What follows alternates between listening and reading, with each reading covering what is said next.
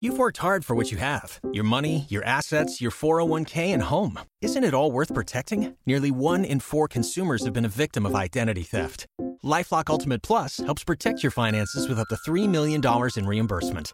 LifeLock alerts you to identity threats you might miss, and if your identity is stolen, your dedicated U.S.-based restoration specialist will work to fix it. Let LifeLock help protect what you've worked so hard for. Save 25% off your first year on LifeLock Ultimate Plus at lifeLock.com/slash-aware. Terms apply. Astonishing Legends would like to thank Squarespace, SimpliSafe, Purple, Stitch Fix, Wondrium, Mint Mobile, our contributors at Patreon.com, and you, our listeners, for making tonight's show possible.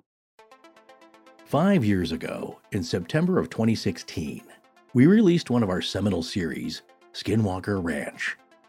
It was the first topic we crossed paths with for Scott that short circuited how he saw the paranormal world. I just thought it was a freaky place with a cool sounding name that I wanted to know more about. We were still a little green back then when it came to storytelling, but to be fair, Skinwalker Ranch does not fit neatly into a narrative box. There was nothing we could do about that. One of the things we learn from that legend is that when an astonishing tale comes along, if it does fit perfectly into a story structure, well, then we're less likely to believe some of the aspects about it because that's not how these things typically work. As you'll hear tonight, Skinwalker Ranch seems to have a mind of its own, and it's not prone to cooperation.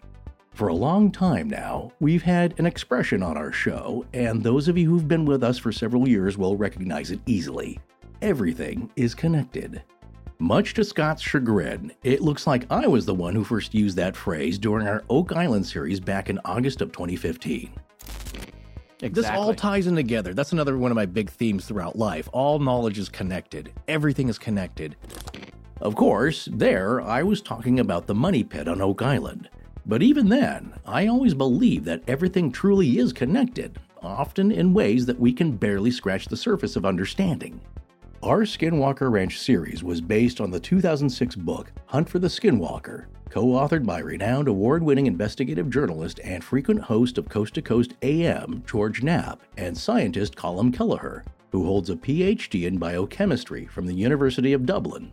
Knapp has been at the forefront of groundbreaking journalism relating to the UFO UAP phenomenon for decades, and Kelleher was part of Robert Bigelow's National Institute for Discovery Science, or NIDS, assembled to conduct a rigorous scientific study of the strange happenings at Skinwalker Ranch. He was on the ranch for six years, spending over 300 nights there, and he now works for Bigelow Aerospace as a manager for life support systems. These two gentlemen are the reason the world is aware of Skinwalker Ranch at all, and now they've recently teamed up with former Defense Intelligence Agency program manager James T. Lacatski to release a new book, Skinwalkers at the Pentagon over the years, we've frequently worn out the metaphor of going down the rabbit hole. But even that idea isn't enough to take us where Knapp and Kelleher are guiding us now. Their new book aims to set the record straight on the now infamous program known as the Advanced Aerospace Threat Identification Program, or ATIP, an investigatory program that existed inside the Pentagon, laid bare on the front page of the New York Times on Sunday, December 17, 2017. What if that program was an offshoot of something much larger? Something the world at large has not yet been made aware of? A program that was far beyond classifying military and UFO UAP encounters? And what if that program somehow connected back to Skinwalker Ranch and the cadre of individuals at the center of not only acquiring it, but studying it over the years?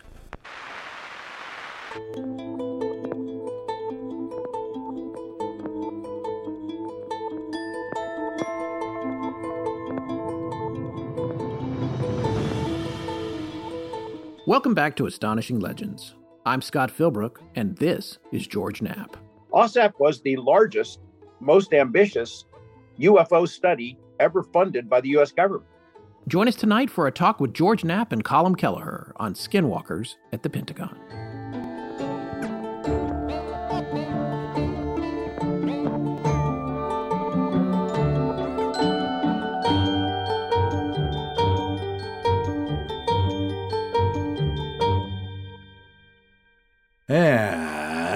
And we're back. That we are, folks. We hope everyone's holidays were wonderful and that you've all had a good new year. It's 2022 and we're off to the races again, aren't we?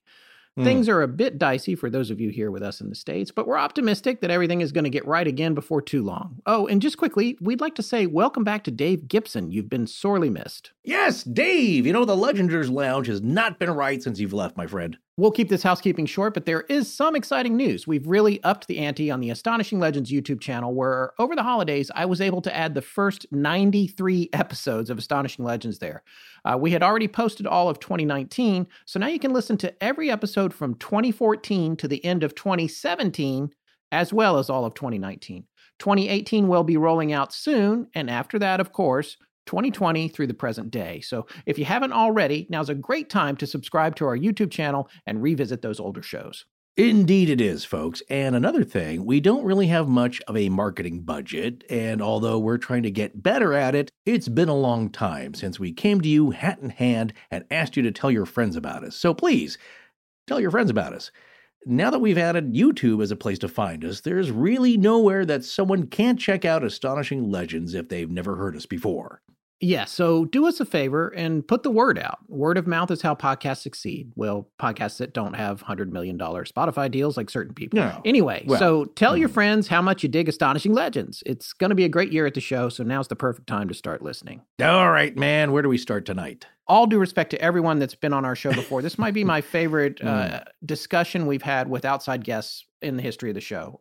This was such a get for us. I really do want to thank profusely Jeremy Corbell for connecting us with Mhm. George Knapp and Colin Kelleher. Uh, they were looking to go on to a show, and Jeremy recommended us to them.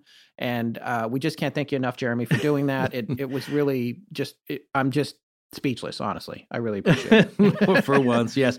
Uh, no, he didn't have to do that. He didn't have Yeah. to recommend us for some strange, weird, paranormal reason. He did. yes. And those two gentlemen trusted Jeremy's recommendation and they graciously gave their time to chat with us. They didn't know us from Adam, you know. No, no, no no. idea Right, who we were. So Yeah, exactly. And a few things are going to kind of blow your mind, maybe. So, first of all, you got to read that book. Yes, If you're interested at all in the TV series that's been out for two seasons now, Secrets of Skinwalker Ranch, if you're interested in any aspects of skinwalkers, UFOs, strange phenomena, the Uinta Basin, any part of it, this is a great follow up to that book. And it really takes a look at, uh, well, then what are the administrative mechanics of dealing with something like this?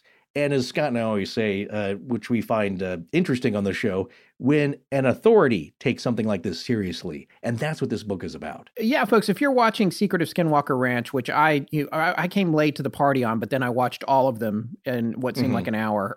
I was just like, Yes. I was I, I really enjoyed it more yeah. than I expected to. Uh, it's very fascinating. It's a very interesting series. It's unrelated creatively to Knapp and Kelleher's new book, but it's all part of the big picture. And, and when you take this all together, you'll get a bigger sense of what's going on out at the ranch these days because it's still there. Right. It's still doing its thing, which it's probably been doing a thousand years before we came along. So Right. And I know the series is a little controversial, judging by the social media about it. But what I will say is it shows you what it's like there. You can read about it, but this is the most extensive collection of video at the ranch. So you really get a good sense of it, whether you like cable reality shows or not. It's good for that at least. And I will say, weird stuff does happen on camera. All right, before we dive in, one thing we do need to do is acknowledge something very significant. Um, 31 days after we recorded tonight's interview, Senator Harry Reid, a friend to both George Knapp and Colin Kelleher, passed away. Uh, Without him, tonight's show wouldn't have happened. He was also a close friend of Robert Bigelow.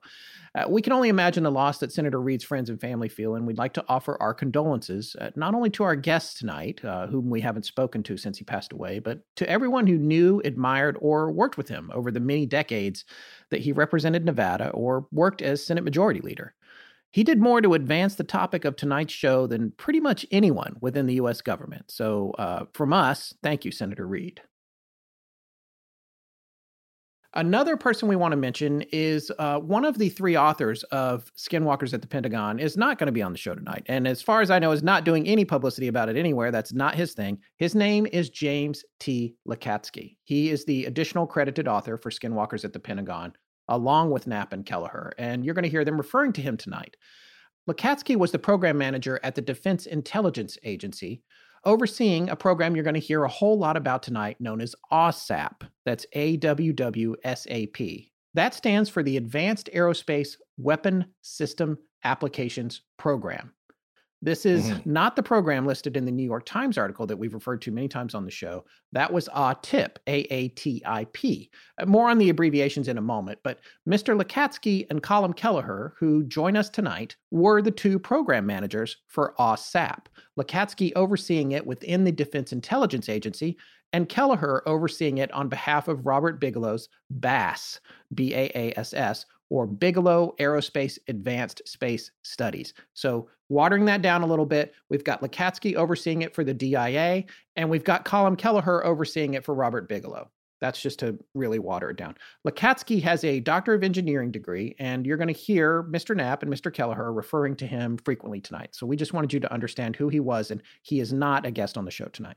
No. And to that point of understanding what everyone's talking about in tonight's show, now we're going to talk a little bit about the abbreviations. So, even in the book, there's a long list of these. And even for us, it's difficult to follow, even though we've read both books and we're really immersed in the subject. There are a lot of abbreviations. And just because we know we're going to get emails about it, here's an explainer of the difference between an acronym and an initialism because they're two separate things, but they are both abbreviations. So this is from Reader's Digest, and I, am sorry, at the risk of being pedantic, I'm going to explain this because I also found it fascinating. So, what's the difference between an acronym, abbreviation, and initialism? Well, some people think these are interchangeable, uh, but that's a grammar myth. Technically, acronyms and initialisms are types of abbreviations formed in specific ways. So they don't technically mean the same thing. An abbreviation is a way to shorten a phrase, like Avenue, December, you know, for a month, you just use the three letters, this and that. Acronym is a type of abbreviation that shortens a phrase by combining the first letters of each word in the phrase to form a new pronounceable word. So some examples would be NASA, uh, FOMO, of missing out, laser, Scott, what is that? I'm putting you on the spot. What does that, what does that stand I, for? I can't remember the S. I know it's light. I know. Amplified something emitting radiation. You're very close. I can't remember. Uh, maybe S. not for Jeopardy. although uh, something uh, does work for that. Light emitted. Yes. Light amplified something emitted radiation. No. Yes. Uh, uh, here we go. if the, the middle word way. is something. Exactly. No. It's light amplification by stimulated emission of radiation. Oh. I wasn't. So you're very close. Yes, uh, and we all like to say scuba. We're not going to put you through that. Yeah. Uh, and then there's radar, which stands for radio detection and ranging. So that's different though than an initialism because an initialism is another type of abbreviation similar to an acronym, but not exactly the same. So initialisms use the first letter of each word in the phrase, but instead of combining the letters to form a new word, like with NASA, you pronounce each letter individually. Some examples here VIP, DVD, did you know that that stands for digital versatile disc? You did in the that. past, but you probably forgot that. No, I knew it. I remember. Okay, then. And Very actually, good. I remember the original meaning of VHS, and it was not video home system.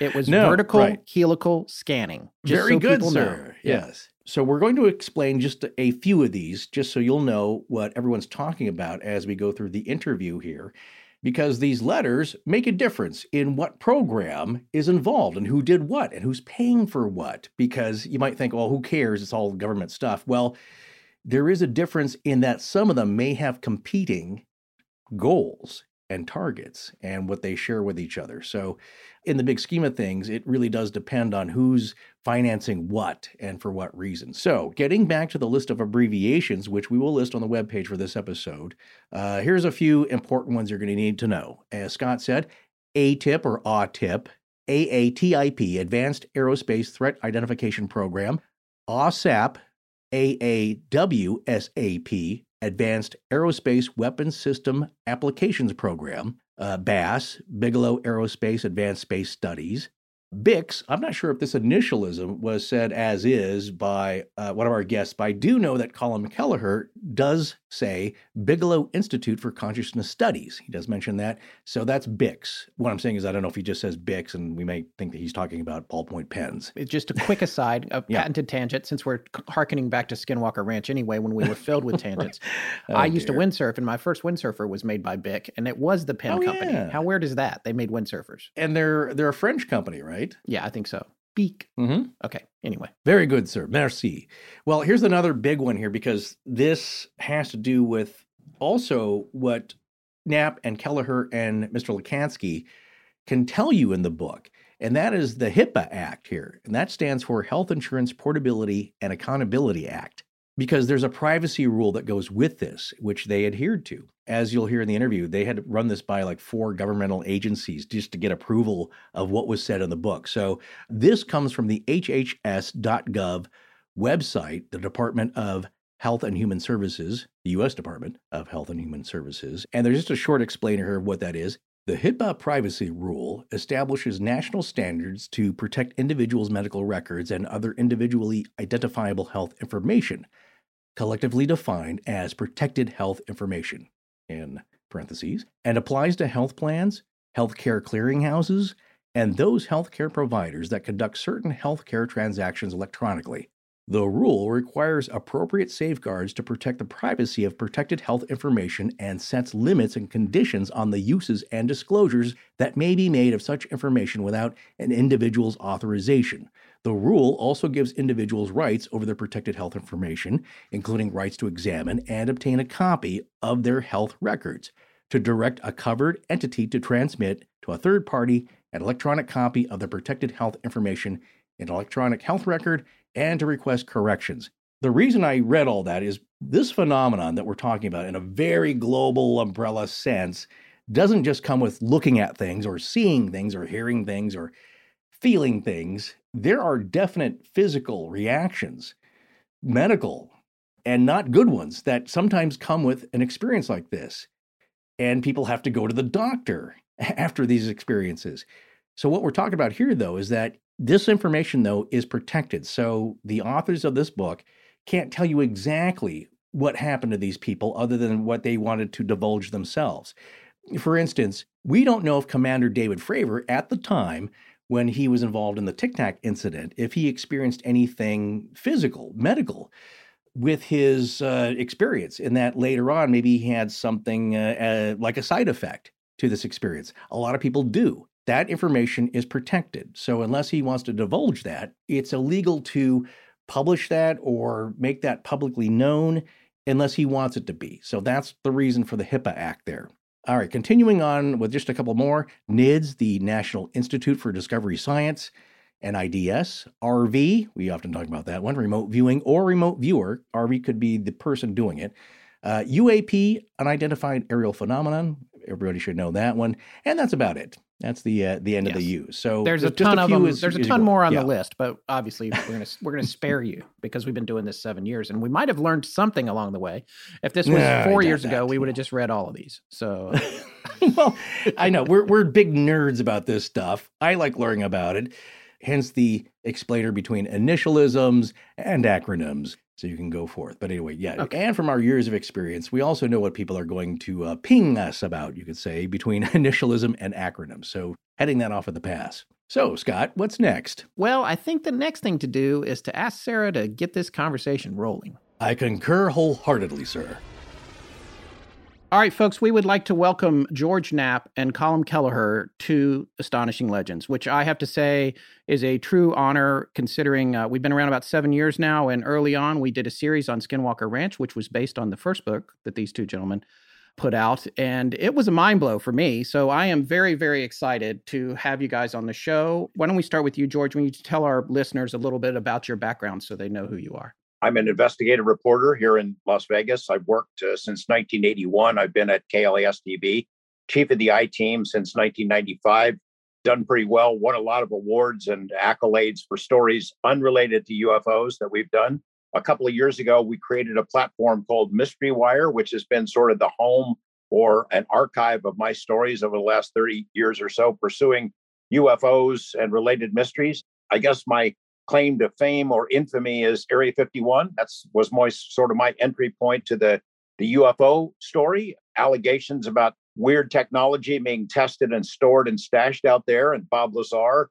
That led me down the the path to a bigger, more mysterious universe of UFOs. It led me to Bob Bigelow and Harry Reid and Colm Kelleher. Have tried to approach UFOs and related mysteries as I would any other news story trying to separate wheat from chaff, what's documentable, what isn't. I host coast to coast AM radio for the past 12 years on a couple of times each month. And I am proud to be the co author with Colm Kelleher of Hunt for the Skinwalker and then Skinwalkers at the Pentagon with Jim Lacatski. All right, Colm, can you tell our listeners a little bit about yourself? My background is cell biology and biochemistry, and I came over from Ireland with a potato in my pocket there about 35 years ago. Started in Canada and worked my way in various areas of cancer research.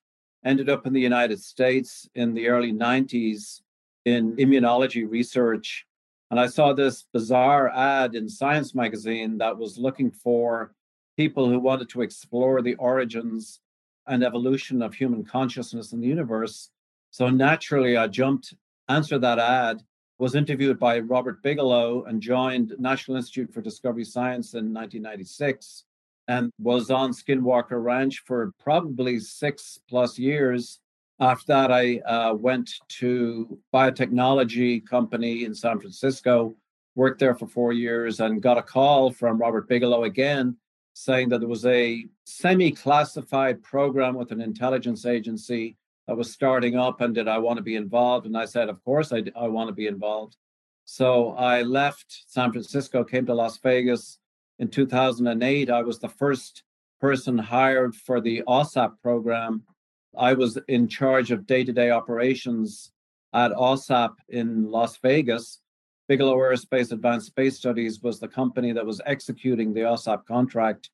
And then since then, I've been a manager for life support systems at Bigelow Aerospace.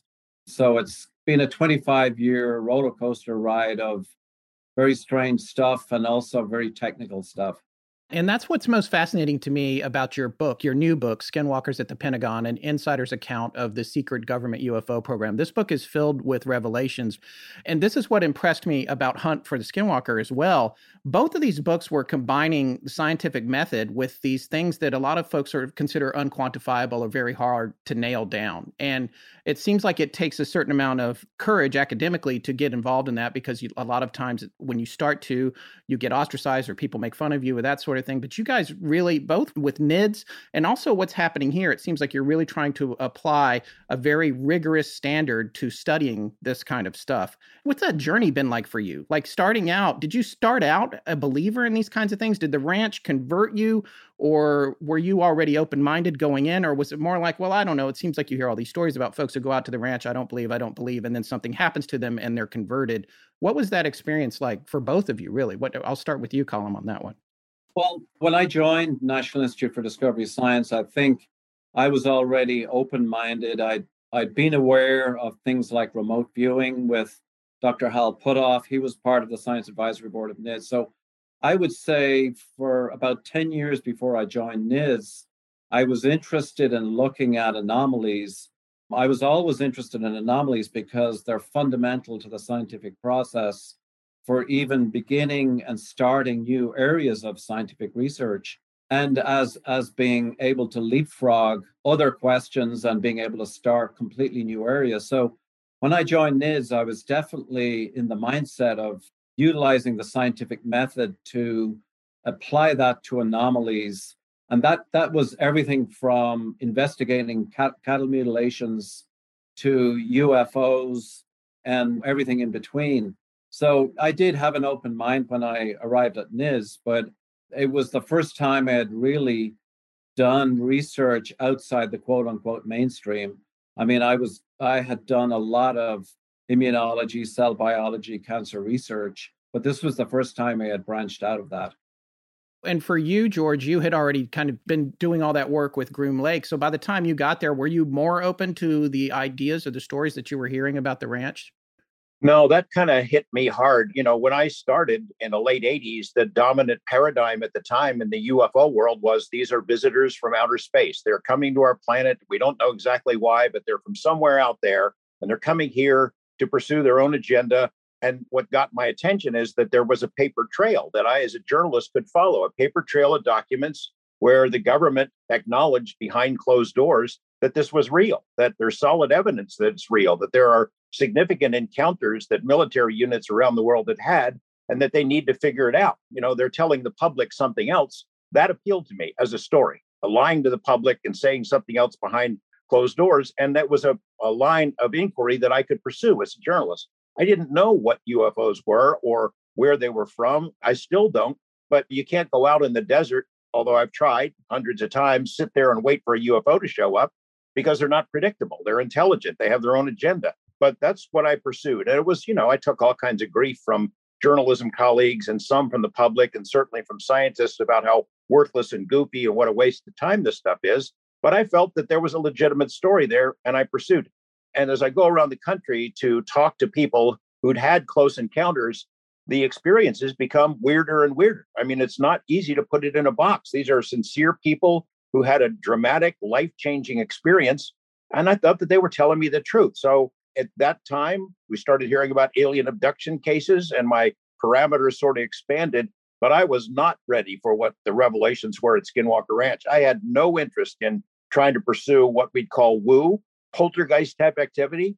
I was interested in the mutilations, but Bigfoot, come on. I mean, it, UFOs are hard enough to be taken seriously. When you mix all these other phenomena in, poltergeist, trickster type activity that we heard about at the ranch, it took a while to get my head around it. But I trusted Colm, Robert Bigelow, Hal Puthoff, Kit Green, Jacques Vallée, the people who had been part of the NIDS Science Advisory Board. I trusted them. They're smart, a lot smarter than I am. So my uh, parameters sort of expanded the more I heard about Skinwalker. With LinkedIn Jobs, we tap into a network of more than a billion professionals to help you find quality professionals quickly and easily for any role you need. Marketing wizards? Found them. Software engineers? Found. That project manager I could never seem to hire? And found. LinkedIn Jobs quickly matches your roles with candidates with the right skills and experience. In fact, 86% of small businesses get a qualified candidate within 24 hours. Post your first job for free and get started at linkedin.com slash spoken. That's linkedin.com slash spoken. Terms and conditions apply. I'm LA. I'm Burley. And when we're not hosting the Tipsy Exchange, we're listening to Astonishing Legends. Now let's get back to the show. It's such a fascinating story, and I've I've always been curious about what Bigelow's really like. You you guys have both worked with him so much. He obviously doesn't give a lot of interviews, but in working with him, do you have a friendly relationship with him, or is it all professional at this point, or is it a, is it more of a of a Skinwalker family? Well, I can tell you my relationship is uh, is almost entirely personal. We're we're friends. He and I became friends. Uh, he was one of the first people to call the news station after the series, the first series I did in '89 ended, and he was offering, "Hey, can I help you out somehow?" So no, thanks for the offer, but you know, I work for a TV station. I think it would be different if I worked for him. I mean, I was a consultant to NIDS for a couple of months back in '95 era, but I think we've been able to be friends because I don't work for him, and he trusts my opinion, and I can speak freely to him because I'm I'm not an employee. I'm a friend of his. We we have had a friendship for a long time, so I get to see him as a little bit differently from other people who are close to him, including I think Colm is friends with him too, but he also works for him, which is a different can of worms. Yeah, it is. I mean, he is a very demanding employer. I mean, he's the epitome of somebody who has a large vision. And uh, in executing that vision, you really have to be very efficient and manage your time wisely and all of that. So he's a tough guy to work for, but the counterpoint to that is I can count on maybe one hand the number of people who are able to sort of generate an organization to study something and then achieve pretty well the top level of studying that. He applied that with NIDS and also with the OSAP program. He's funded consciousness studies at University of Nevada, Las Vegas. He's done so many things in terms of initiating programs, but he also has this way of making sure that only the best work survives. Mediocrity is not really acceptable in a Bigelow organization. I'll share this with you. I, Bigelow is a is a brilliant man. He is brilliant and driven, but he's also fun. I mean, he's a fun guy to be around when he's not on the clock and working, but he's incredibly focused it's his money. He spent more money on UFO and related research than any person in the history of the world. And he wants things done his way. He wants them done that way. So he he will crack a whip on people to get things done, but he's funded, I know in the early days, even before NIDS, he was funding research by the likes of Stan Friedman, Linda Howe, Bud Hopkins, John Mack. I mean, there's a lot of stuff that he funded that are actually the underpinnings of what we now know about the phenomena all those studies he's done, he's he's got all of that information. He collects all that. He pulls all that into various databases, right? Including the stuff that's happened both with the ranch originally with NIDS and also with OSAP, which I, I do want to get to that. And that's another question I have for you, Colm, is internally, is Bigelow's operation compartmentalized or are you you've been there for decades off and on, I guess. So are you read in on everything that's going on there that you you have clearance for and what you can talk about and what you can't talk about and that sort of thing? Well, in terms of the organizations that Robert Bigelow has been involved in, yeah, I have been read in with pretty well most of the initiatives. And during the uh, the BAASS era, we went through the security clearance process. Top levels of the OSAP slash BAASS management were all assigned above top secret clearances. That was in collaboration with the Defense Intelligence Agency. So all of that stuff, I was yeah, I was read into. I mean, there may be other aspects of what has happened with Robert Bigelow in the aerospace industry, for example, that I was not read into. But in general, in terms of National Institute for Discovery Science and OSAP, I mean, I report to Robert Bigelow directly. I always have. I've maintained a really good working relationship with him. I would say I see him several times a week. We brainstorm all the time. So I would say, sort of over the, the 25 years, we've had a very productive working relationship. So let's get down to the story behind this book and what compelled you guys to write this book, which I know was tied up for 14 months, getting approval to, I guess, publish certain names and names you couldn't publish. That must have been painful waiting that long for it to get turned around. But the outset of the book seems like it's all about setting the record straight a little bit with regards to AATIP and what OSAP was, which people hadn't heard of until these revelations. So, could you briefly explain? And we obviously going to direct people to your book. We're going to have a link to it in our show notes. But can you give folks a little bit of an overview about what OSAP is and how that relates to AATIP, which everyone read about in this December 17th copy of the New York Times wow, you have the original copy. That's I have cool. two. This one is the one that has notes all over it from the day it came out, and we immediately well, put out a couple of episodes on it. It's so crazy because we always one of the things that we say on our show is everything is connected, and we had gone back and we were late. Your your book had been out for quite some time by the time we came along and did our series on the ranch, which was based on your book, and then this came out, and then after that, now we're looking at you know skinwalkers at the Pentagon I never dreamed in the everything is connected way that you could be draw a thread through all these things. I thought these were separate paranormal phenomena. And it's interesting to me that there seems to be a connection. But before we get into that, let's talk a little bit about the specifics of what OSAP was supposed to do. You know, we have some questions about why AATIP or AATIP or however people pronounce the acronym was getting a lot of the information from the article. It was getting more attention maybe than it than it should have in terms of what all what had been happening, right? As it's stated in the book, the New York Times in the December 2017 article opened the floodgates, but there are a few things that it got wrong. And, and this can happen, of course, with any, as you well know, news media outlet. Some confusion there about who was actually getting that $22 million in allocated congressional money. But I think what our listeners would like to know why is it important that there's a distinction between AATIP and AWOS the original and actual organization OSAP that was uh, doing the actual research. Why is that important to make that distinction, other than just for a point of a clarification on as far as administrative wise? The main and fundamental difference between OSAP and ATIP was not only the names and the fact that $22 million went to OSAP and not to ATIP, was the scope of OSAP. OSAP was was from the get go designed to fundamentally get into not only the sensor driven structure based focus of UFO performance, but it was also designed to look at the other side of the coin, which is human effects. That is a fundamental difference from anything that AATIP was in any way associated with. AATIP was a small Pentagon program that looked at military UFO interactions, both east and west coast. Whereas the design of OSAP from the get go as agreed by both Dr. Lacatski and his team at DIA, and also the BAASS organization in Las Vegas, we came to a meeting of the minds where we would not only look at the nuts and bolts aspect of UFOs, but we would also look at human effects.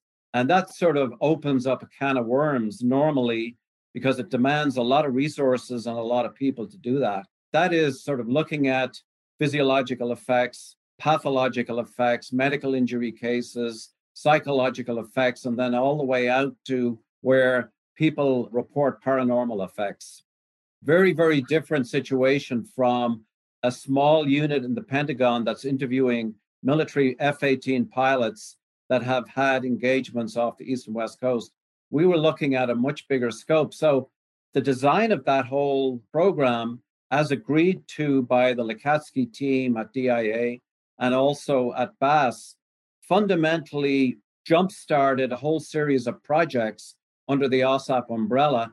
And it actually defined the structure of the databases that were involved in collecting data and managing data. So, right from the very, very bottom to the very, very top of OSAP, all of these aspects were built in to OSAP from the get go. So, it was a very, very different conceptual program than ATIP. In terms of looking at the like the medical stuff, and you mentioned in the book the HIPAA, which I understand there's not a lot you can say, but in terms of constructing all that and getting all that stuff together, and also looking at, I guess, paranormal aspects, and maybe you didn't use the word paranormal, but looking at that stuff, was that stuff that they that they were expecting to receive for that contract, that kind of information? The team that put together the back and forth negotiations after the contract was accepted, the team were fully expecting all of that. Yeah. Now, as you go up the chain of command at Defense Intelligence Agency, there were some people that started getting nervous. There's no doubt about that. But the original team, there was a large team involved with Lacatski. All of them were briefed into it. Lacatski's supervisors were briefed into it. There was no sort of discrepancies in terms of the mission of OSAP. The mission of OSAP was fundamentally to look at UFOs. It was not advanced technology, it was UFOs. I'd like to jump in on part of that about the importance of correcting the record. You know, that December 2017 story comes out, the New York Times, and even though they got a couple of fundamental things wrong, its impact was huge. I mean, it turned UFO world upside down. The Tic Tac video is released to the world. It suddenly energizes the topic, makes it more respectable. It was a gigantic development. And I would never do anything to sort of discredit or diminish the impact of, of ATIP because, I mean, it's been tectonic, the changes that have been implemented. But the fact is that there would be no ATIP without OSAP. ATIP grew up as a corollary to OSAP. Those are people in the Pentagon working with OSAP as support functions. And when OSAP was gone, then they took the ball and ran with it. But OSAP was the largest, most ambitious UFO study ever funded by the US government. It only lasted two years. If it had been allowed to continue, who knows where we'd be on this topic. But they had 50 or so full time employees, a couple of hundred subcontractors, way bigger than Project Blue Book or Sign or Grudge immensely bigger than ATIP. ATIP's contributions are significant, but that would not exist without OSAP. It was had a bigger focus, it had bigger staff. As I said, if it had been allowed to continue, who knows where we would be. Tic Tac, that case changed everything. The fact that the video was released at the same time as the New York Times report, it made a huge difference. But that Tic Tac case was not an ATIP investigation, it was OSAP. Colm can tell you the story of how that organization, the BAASS organization, got onto it. But without Tic Tac and related and similar cases, by the way, that were investigated that have not been made public, this big splash that was made by that New York Times story would not have been possible. Although I'm close to Colm and Robert Bigelow, I was not part of OSAP. I was allowed to pick up bits and pieces about what was going on. And When I learned that the New York Times is going to be putting this story out, I was kind of miffed. I said, Well, you know, look, I've been keeping this quiet for a long time. Why don't I get to break it? And of course, I was gently told by Bigelow, by Tom DeLonge, and Senator Reid you're not the New York Times. And I understood that. But later, in March of 2018, after the, the story had exploded, gone all over the world, in March of 2018, I got invited to DC. Harry Reid invited me to meet with some people back east. And that's when I got the lowdown on what OSAP was versus ATIP and why the errors that have been reported were so significant, how big, how important this program was, and that the world knew nothing about it. So, yeah, we wanted to correct the record. Not everything that's been reported about ATIP has been incorrect, but there's some fairly significant differences. The main one being there would be no ATIP without OSAP. Well, that brings me to the question about OSAP and why it didn't continue beyond two years, which I think the implication in your book was it was just a matter of funding, and it also maybe it got to be a higher profile, and and that affected its future funding. What what was the reason it didn't go on any further? That was basically all of the above. There were a lot of political stuff happening at that time. The release of Senator Reid's letter that was requesting special access program status really sort of uh, raised the profile of OSAP right throughout the Pentagon. And there was a lot of sort of disquiet among various agencies and organizations within the Pentagon umbrella. So a lot more attention was focused on OSAP, and a lot of the, that attention was not friendly. So at that time, by the end of uh, 2010, it was realized that Defense Intelligence Agency, plus a lot of other players in the game, decided that this potato was getting too hot. And their worst possible scenario was that they would end up on the front page of the New York Times. And guess what? In 2017, that's exactly what happened. But definitely an increasing level of nervousness because once Senator Reid's letter had gone public, multiple different organizations got involved. And the end result was that it was decided to discontinue. Okay, so this is an interesting excerpt that we wanted to share from mm-hmm. Knapp and Kelleher and Lacatski's book. Uh, they gave us permission to share sections of the book. So I just want to read this. this is from the beginning of chapter 10. This is page 112 of the Kindle edition of the book. It's called Senator Harry Reid's Letter. By the end of May 2009, Senate Majority Leader Harry Reid was a worried man. A few days previously, he had received a thorough briefing on the progress of the new OSAP BAASS effort from aerospace billionaire Robert Bigelow and the breadth and the scope of the investigative horsepower of the fledgling organization had astonished the senior politician. Given what he had just heard from Bigelow, Reid was concerned that BAASS would get too high a profile at DoD, that's the Department of Defense, in the near future, and that the OSAP contract would be exposed and essentially unprotected from potential opponents at DoD. But there was another reason for worry. Over the years, Reid had caught various straws in the wind that both Russia and China were involved with and heavily invested in UAP based advanced technology research programs. That chatter had intensified, and by May 2009, Reid was concerned that the United States was asleep at the wheel, that the mixture of bureaucratic fear, careerism, and scientific conservatism at the Pentagon was handcuffing the ability of the United States to make progress in exploiting UAP based technology.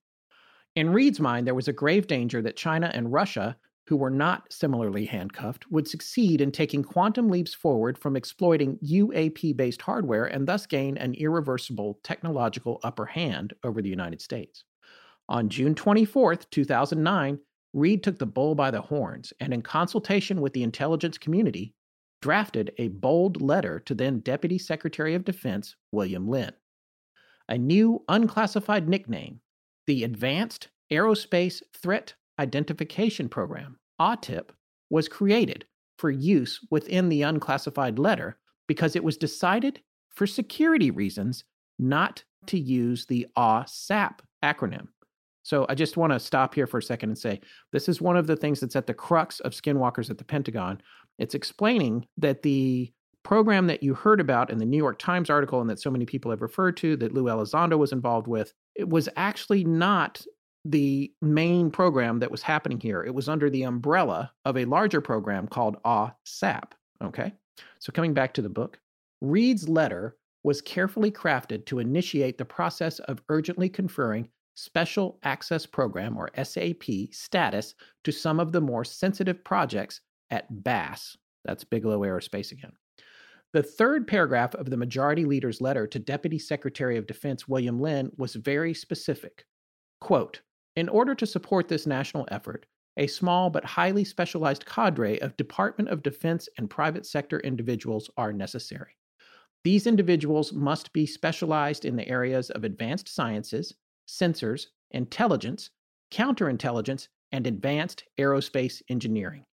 Given the likelihood that these technologies will be applied to future systems involving spaceflight, weapons, communications, and propulsion, the standard management and safeguarding procedures for classified information are not sufficient. Even the use of conventional SAP protocols will not adequately ensure that all aspects of the project are properly secured. So, as you can see, he's having a, um, a security concern here. Senator Reid closed his powerful letter with a statement that directly addressed his primary concern about the dangers that Russia and China were gaining a technological advantage over the United States through their exploitation of UAP related hardware. Quote, Ultimately, the results of AATIP will not only benefit the U.S. government, but I believe will directly benefit DoD in ways not yet imagined. The technological insight and capability gained will provide the U.S. with a distinct advantage over any foreign threats and will allow the U.S. to maintain its preeminence as a world leader. End quote. In the letter, Reid nominated his longtime senior staffer, Robert Bob Herbert, to be the official point of contact with DoD. Reid instructed Herbert to deliver the highly confidential letter to the Deputy Secretary of Defense, William Lynn. Herbert brought the letter to Lynn's office and, following protocol, delivered the letter to Marcel Lettre, the Deputy Assistant Secretary of Defense for Legislative Affairs at the Pentagon.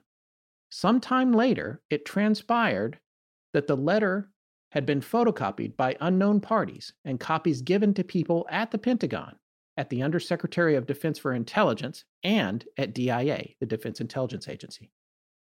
The widespread distribution of Senator Reid's once secret letter caused controversy. Among the surprised recipients of the letter was then Undersecretary of Defense for Intelligence General James R. Clapper and Susan Jones, who at the time was a senior official at the Special Programs Office at USDI. That's Undersecretary of Defense for Intelligence.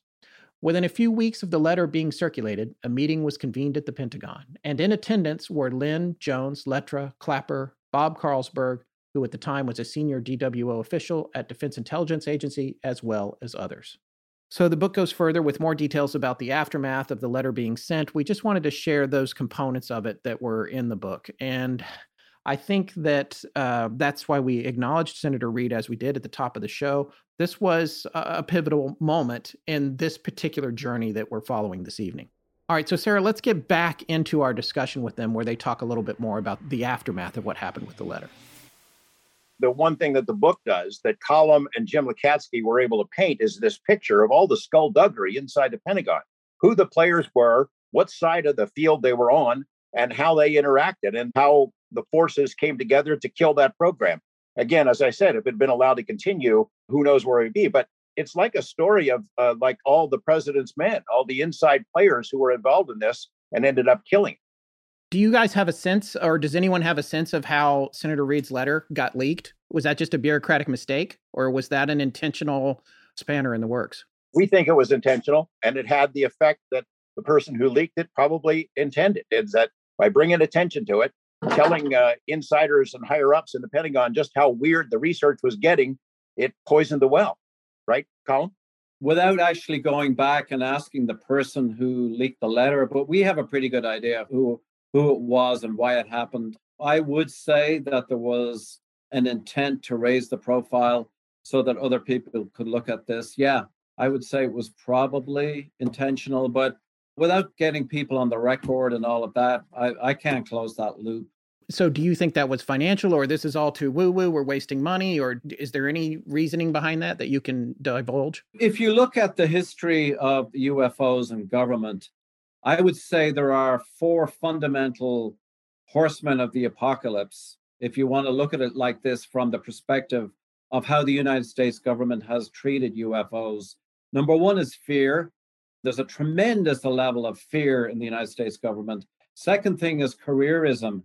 Is the UFO topic going to harm or is it going to elevate my career? And I can leave you to answer that question.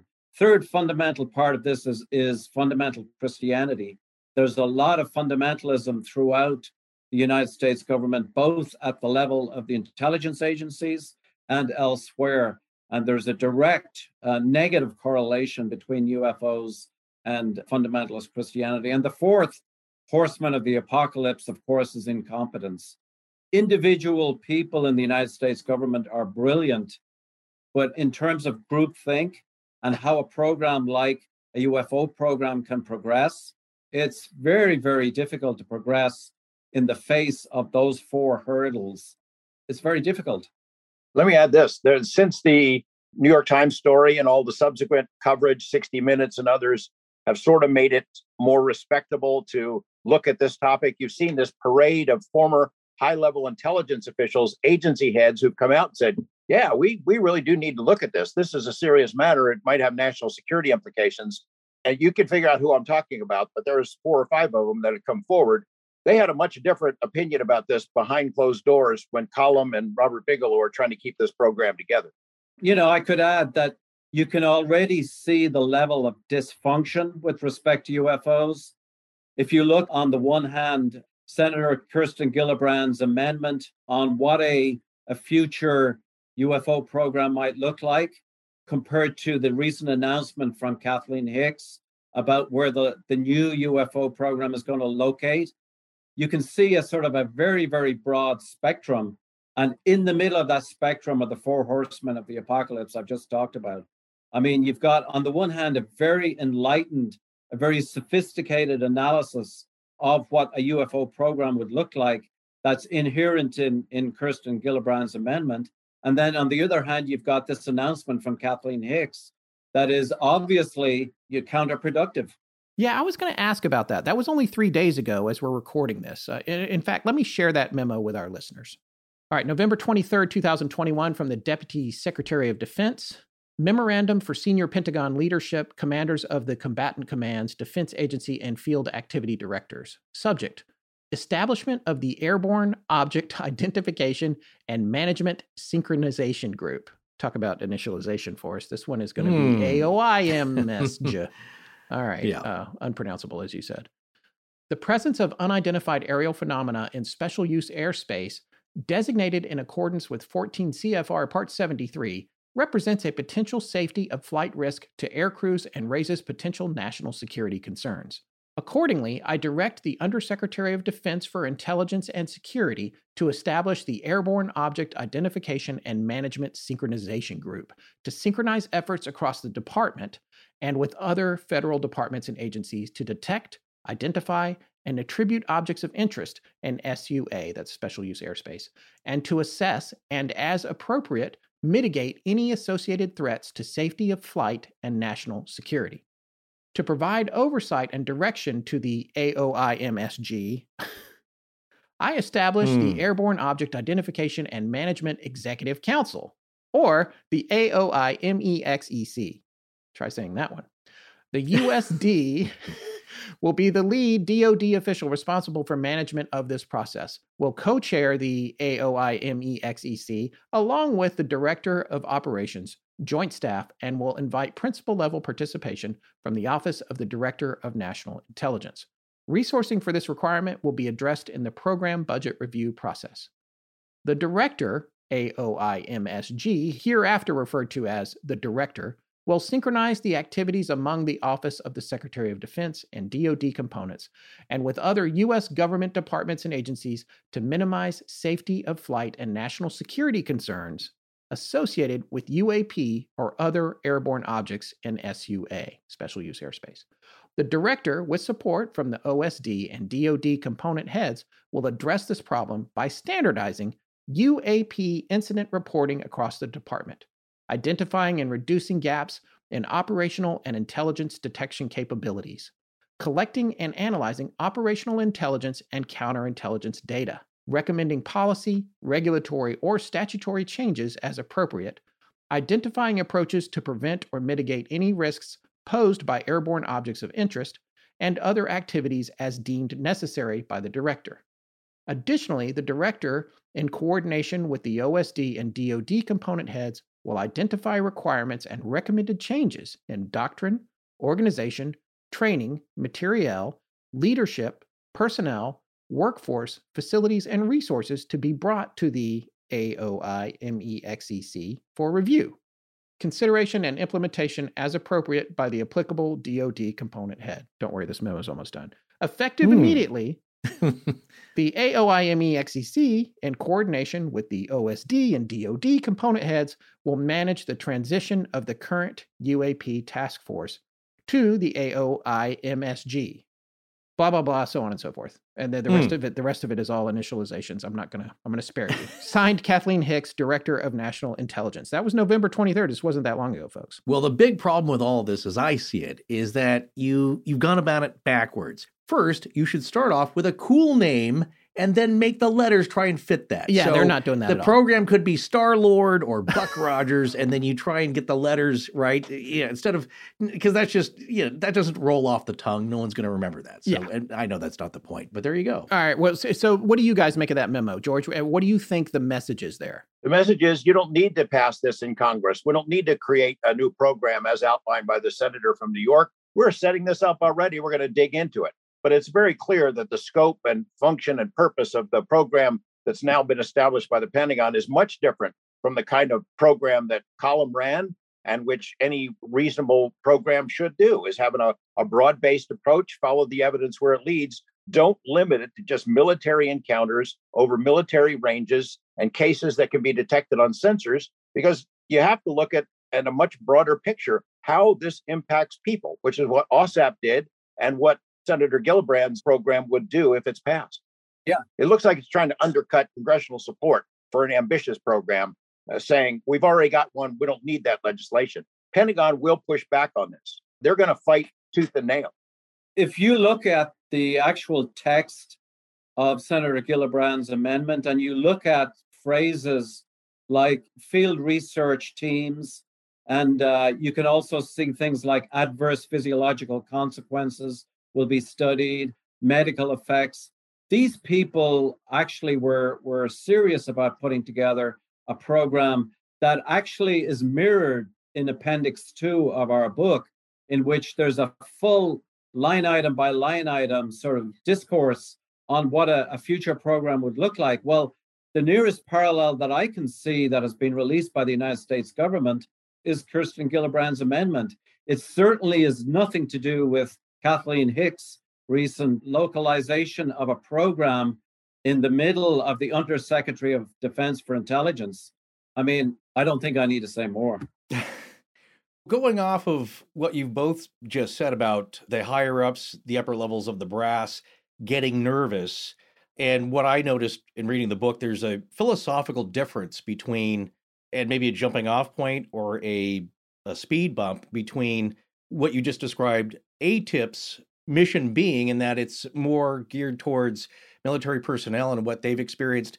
And what the original mission statement of OSAP was, is that at some point, would it be fair to say that what makes people nervous is there's a nuts and bolts approach to studying the phenomenon. And that's fine because it's craft. Perhaps it's flown by some kind of extraterrestrial entity. But what OSAP seemed to be concerned with, and, and as well, this is coming from Bob Bigelow, is that there is a major and fundamental and just profound connection between consciousness, human consciousness, and the UAP phenomenon. It may even be a spiritual connection. Would it be fair to say that's what starts to make people nervous once you start to really dive into these connections? I would totally agree with what you're saying when OSAP did start, we had Jacques Vallée, we had Hal Puthoff, we had John Schuessler, who has a long, long history in the UFO topic, Robert Bigelow. We had a few other people who were involved in brainstorming what this program would look like. And we were looking at the 75 year history of the UFO program, starting with Project Sign, and, and even before that, but I mean, fundamentally, Project Sign, Project Grudge, Blue Book, and then all the way through. So there was an attempt to um, incorporate as big a picture as possible.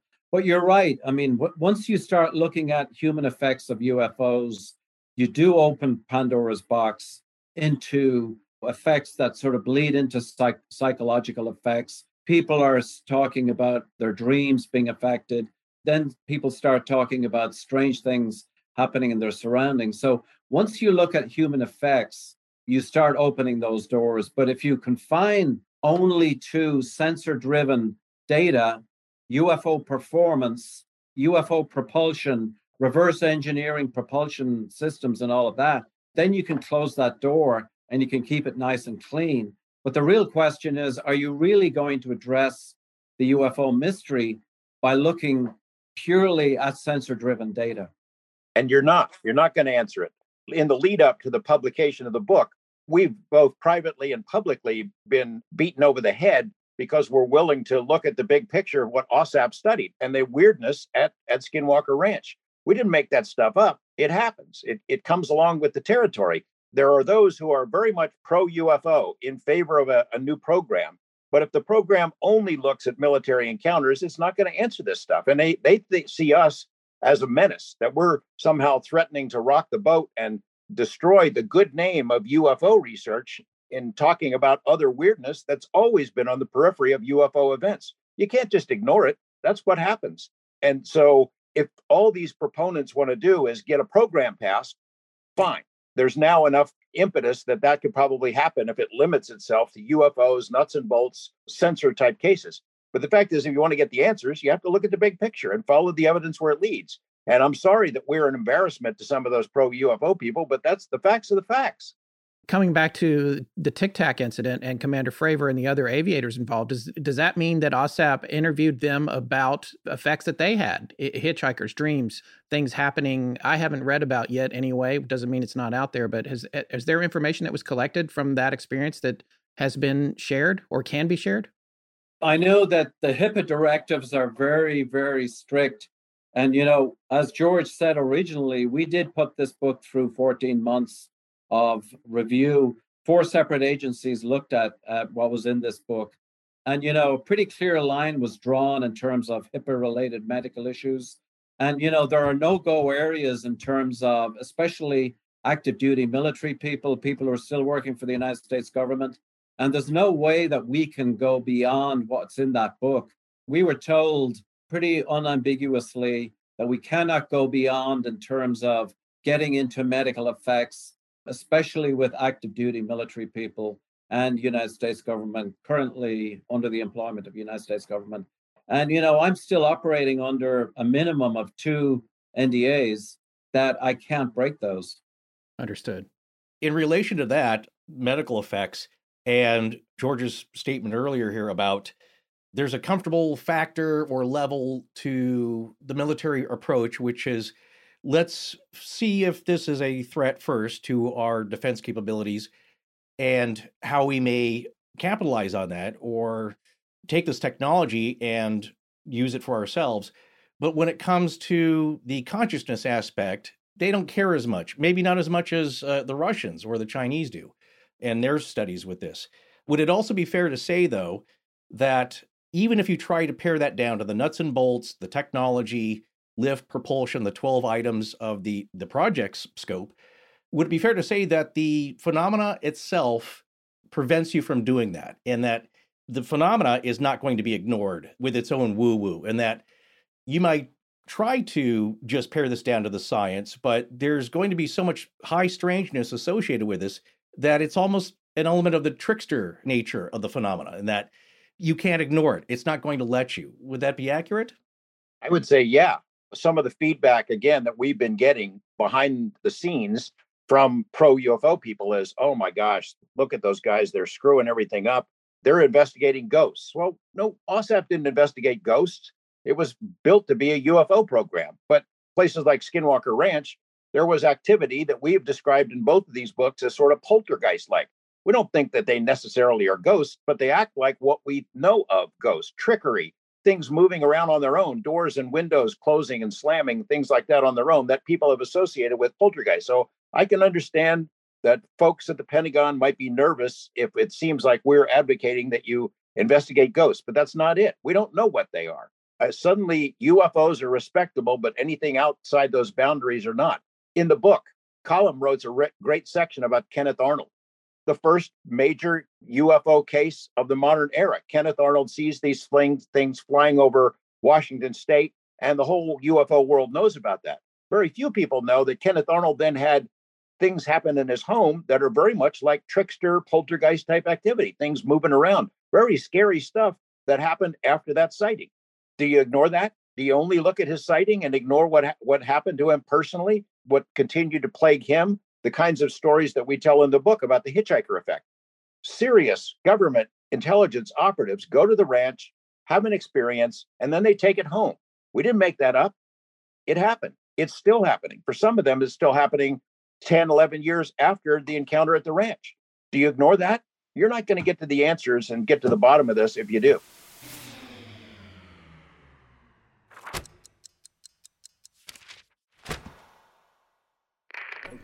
Hey, I'm Brady, and while I'm not looking for Bigfoot in the Utah mountains, I'm listening to Astonishing Legends.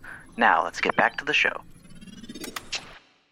Okay, so this is another part of the book we wanted to share. This is from uh, chapter one of the book. It's called Chapter One, uh, July 2009. This is on page 23 of the Kindle edition of the book. The sun had almost completely set behind Skinwalker Ridge as the three comrades set off on their walk towards the west end of the ranch. They were in high spirits as they sauntered along the dusty trail, joking about some of their past missions and reminiscing about what had brought them to this strange place. They had flown from the East Coast the previous day and were on Skinwalker Ranch in Utah at the invitation of Bigelow Aerospace Advanced Space Studies, or BAASS. All three were seasoned warriors who had spent time in the war torn reaches of Afghanistan and Iraq. Jonathan Axelrod was the acknowledged leader of the trio, a senior aerospace engineer in naval intelligence, his career had already spanned an upward trajectory, and his calm demeanor and infectious sense of humor enabled him to move easily in Pentagon circles. That same year, 2009, Axelrod was also the lead investigator of the now infamous Tic Tac case that had embroiled the Nimitz aircraft carrier strike group in a series of cat and mouse high stakes games off the coast of San Diego a few years previously the so called Tic Tac had outmaneuvered and outperformed multiple FA 18 Hornets, leaving these Top Gun fighters from the Nimitz in the dust. Axelrod had personally interviewed all the pilots involved in the incident, as well as the several radar operators on the USS Princeton and others on the USS Nimitz itself. At the time of Axelrod's arrival at Skinwalker Ranch in Utah, he had not yet completed the Sub Rosa Nimitz investigation. He had no inkling that his covert UAP investigation would explode onto the front page of the New York Times in December of 2017. Axelrod was well versed in investigating anomalies, utilizing a thoroughly professional approach. His demeanor instantly put skittish military aviators at ease. He reassured them that there would be no negative career consequences for their testimony. Axelrod was and is the consummate military professional, but on that serene evening on Skinwalker Ranch, he had no idea what he was about to run into. Darkness had now settled in on the ranch. When Axelrod playfully pushed his best friend Jim Costigan away from him, Jim staggered slightly and almost dropped the night vision scope he had been using. Costigan cursed his friend humorously. Costigan was a Marine, had served in Afghanistan on a few hairy missions with Axelrod, and they knew each other very well. After a few more minutes adjusting the optics, Costigan finally got the Generation 3 ITT night vision scope to work to his satisfaction and silently handed it to David Wilson to check out the now dark surroundings. Wilson, tall and lanky, was the most taciturn of the trio.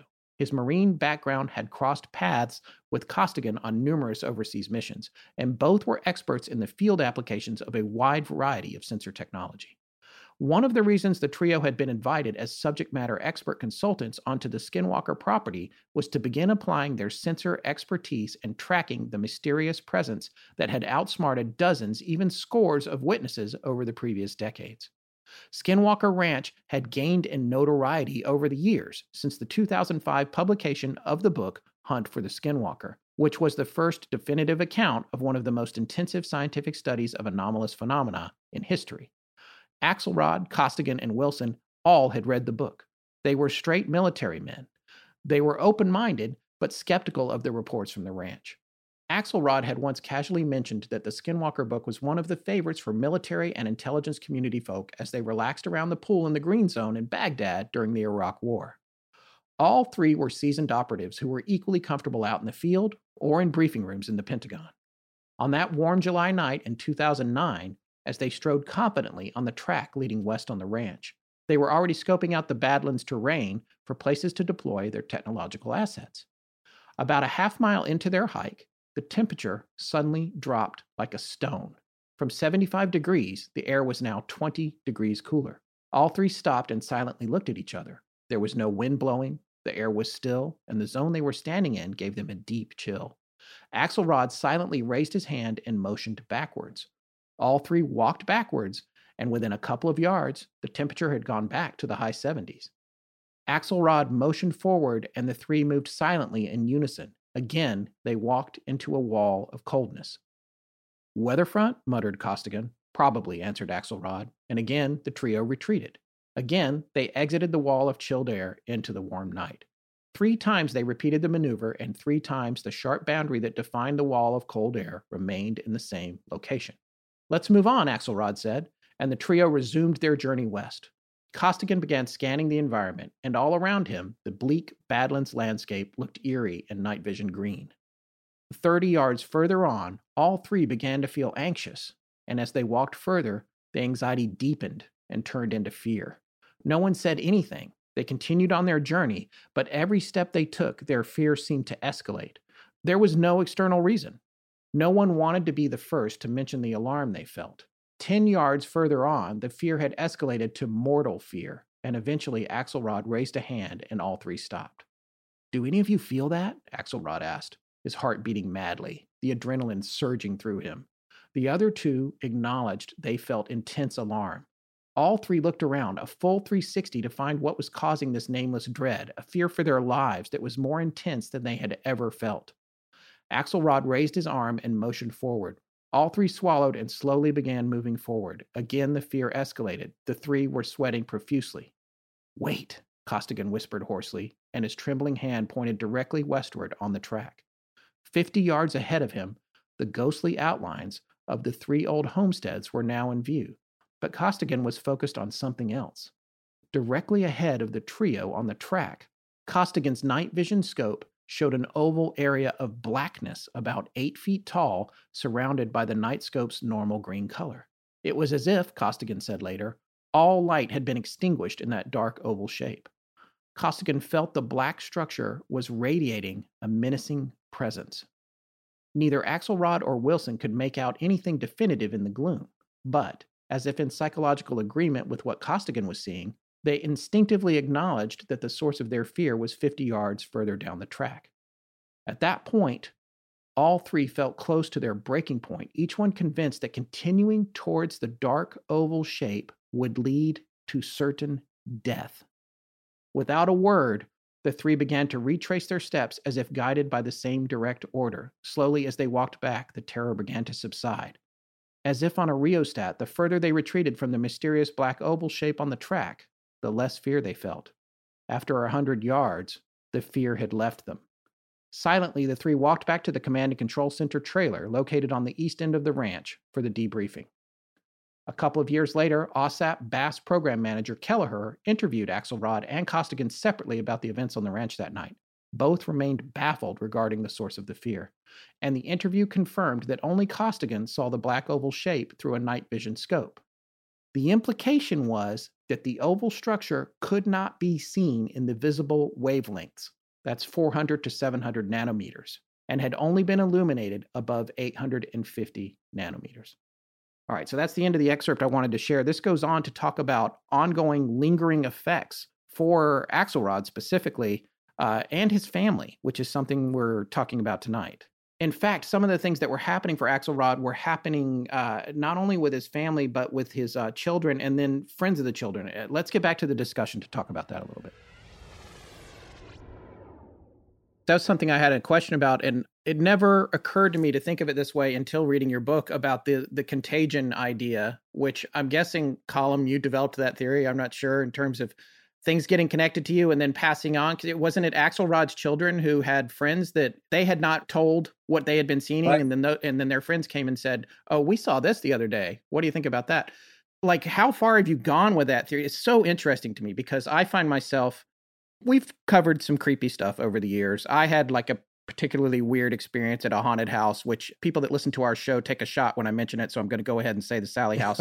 but like it was just crazy, and it was it was life changing event for for me and for our whole team. Really, it happened to everybody there. But my question to you is with this hitchhiker thing, because I find myself like reading your books. I'm finishing the book. I'm getting a little creeped out. Like even I'm out walking the dog, I'm creeped out about the book. I'm creep, you know, or whatever. And I was also trying to catch up on, you know, even though it's unrelated, Brandon Fugal's operation and that TV show. I'm looking at that. I'm just like, oh my God. Speaking of HIPAA, you know, Tom on that show has the head injury, which he's clearly talking about on the show, which is a really frightening event. And I'm thinking, based on my past experience at the Sally House, I'm like, I kind of don't want to go. Do you guys avoid the ranch? Do you because you, you guys talk about a little bit of a hitchhiker effect yourselves? Have you have you had ongoing things? When's the last time you were there? How often do you go? Do you avoid going?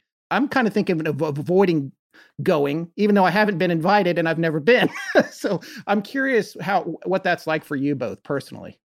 Well, the last time I was on Skinwalker Ranch was with George actually, and we were there a couple of days before Brandon Fugal took the property over after Robert Bigelow had sold the property. So the so-called hitchhiker effect I mean, I have a background in virology. I've studied viruses for a long, long time. So it was pretty obvious, I guess, looking at the overall pattern of how a primary infectee, so to speak, on Skinwalker Ranch or elsewhere, because this is not just confined to Skinwalker Ranch, but a primary infectee would travel 3,000 miles to their home all the way back to the East Coast, and their families would start experiencing this.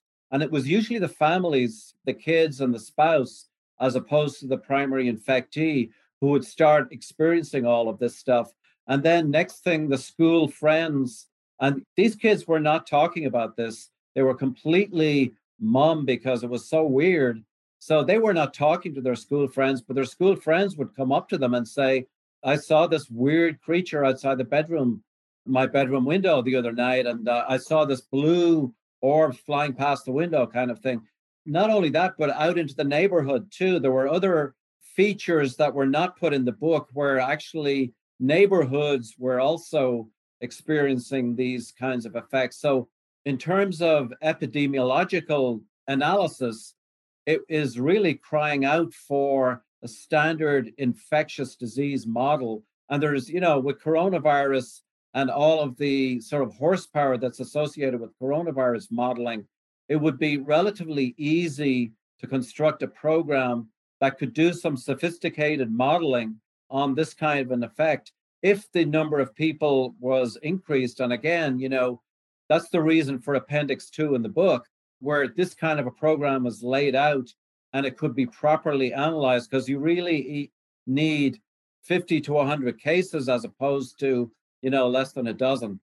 I was there with Colm in 2016, right at the end of the Bigelow era, and got to meet Brandon Fugal And he's given me sort of a standing invitation to come back anytime. I have been back to the ranch twice working on a film project since 2016, but I've made other trips to the basin where I didn't go to the property. And I had told my wife pretty much, as far as I am concerned, I'm not going to go back because the the longer you're there, the better a chance is that you're going to bring something home. I, I did bring something home. Colm did as well. Robert Bigelow did as well. We had a period where there was some really strange things happening to my wife. We had an, a period last week where there was a couple of things happen here. Low level stuff. I'm not going to claim to have seen Bigfoot or anything, but low level stuff that just kind of freaks you out. I have no real strong desire to go back. I think I probably will end up going back. Mr. Fugal has has made it clear that I can be there anytime. I'm just not trying to. I'm not sure I want to roll the dice, at least not right now.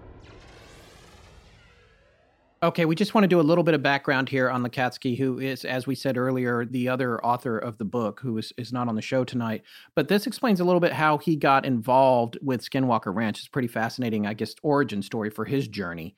Uh, this is an interesting section from chapter five of the book that details a pretty remarkable incident in his life. So, uh, Forrest, why don't you pick this up on uh, page 59 of Skinwalkers at the Pentagon uh, there and, and read these uh, next couple of pages through this experience he had?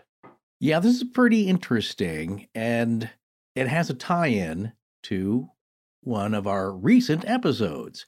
So we're going to talk about that once I conclude here. After some internal discussion with his colleagues and superiors at DIA, Lacatski decided to take the bull by the horns.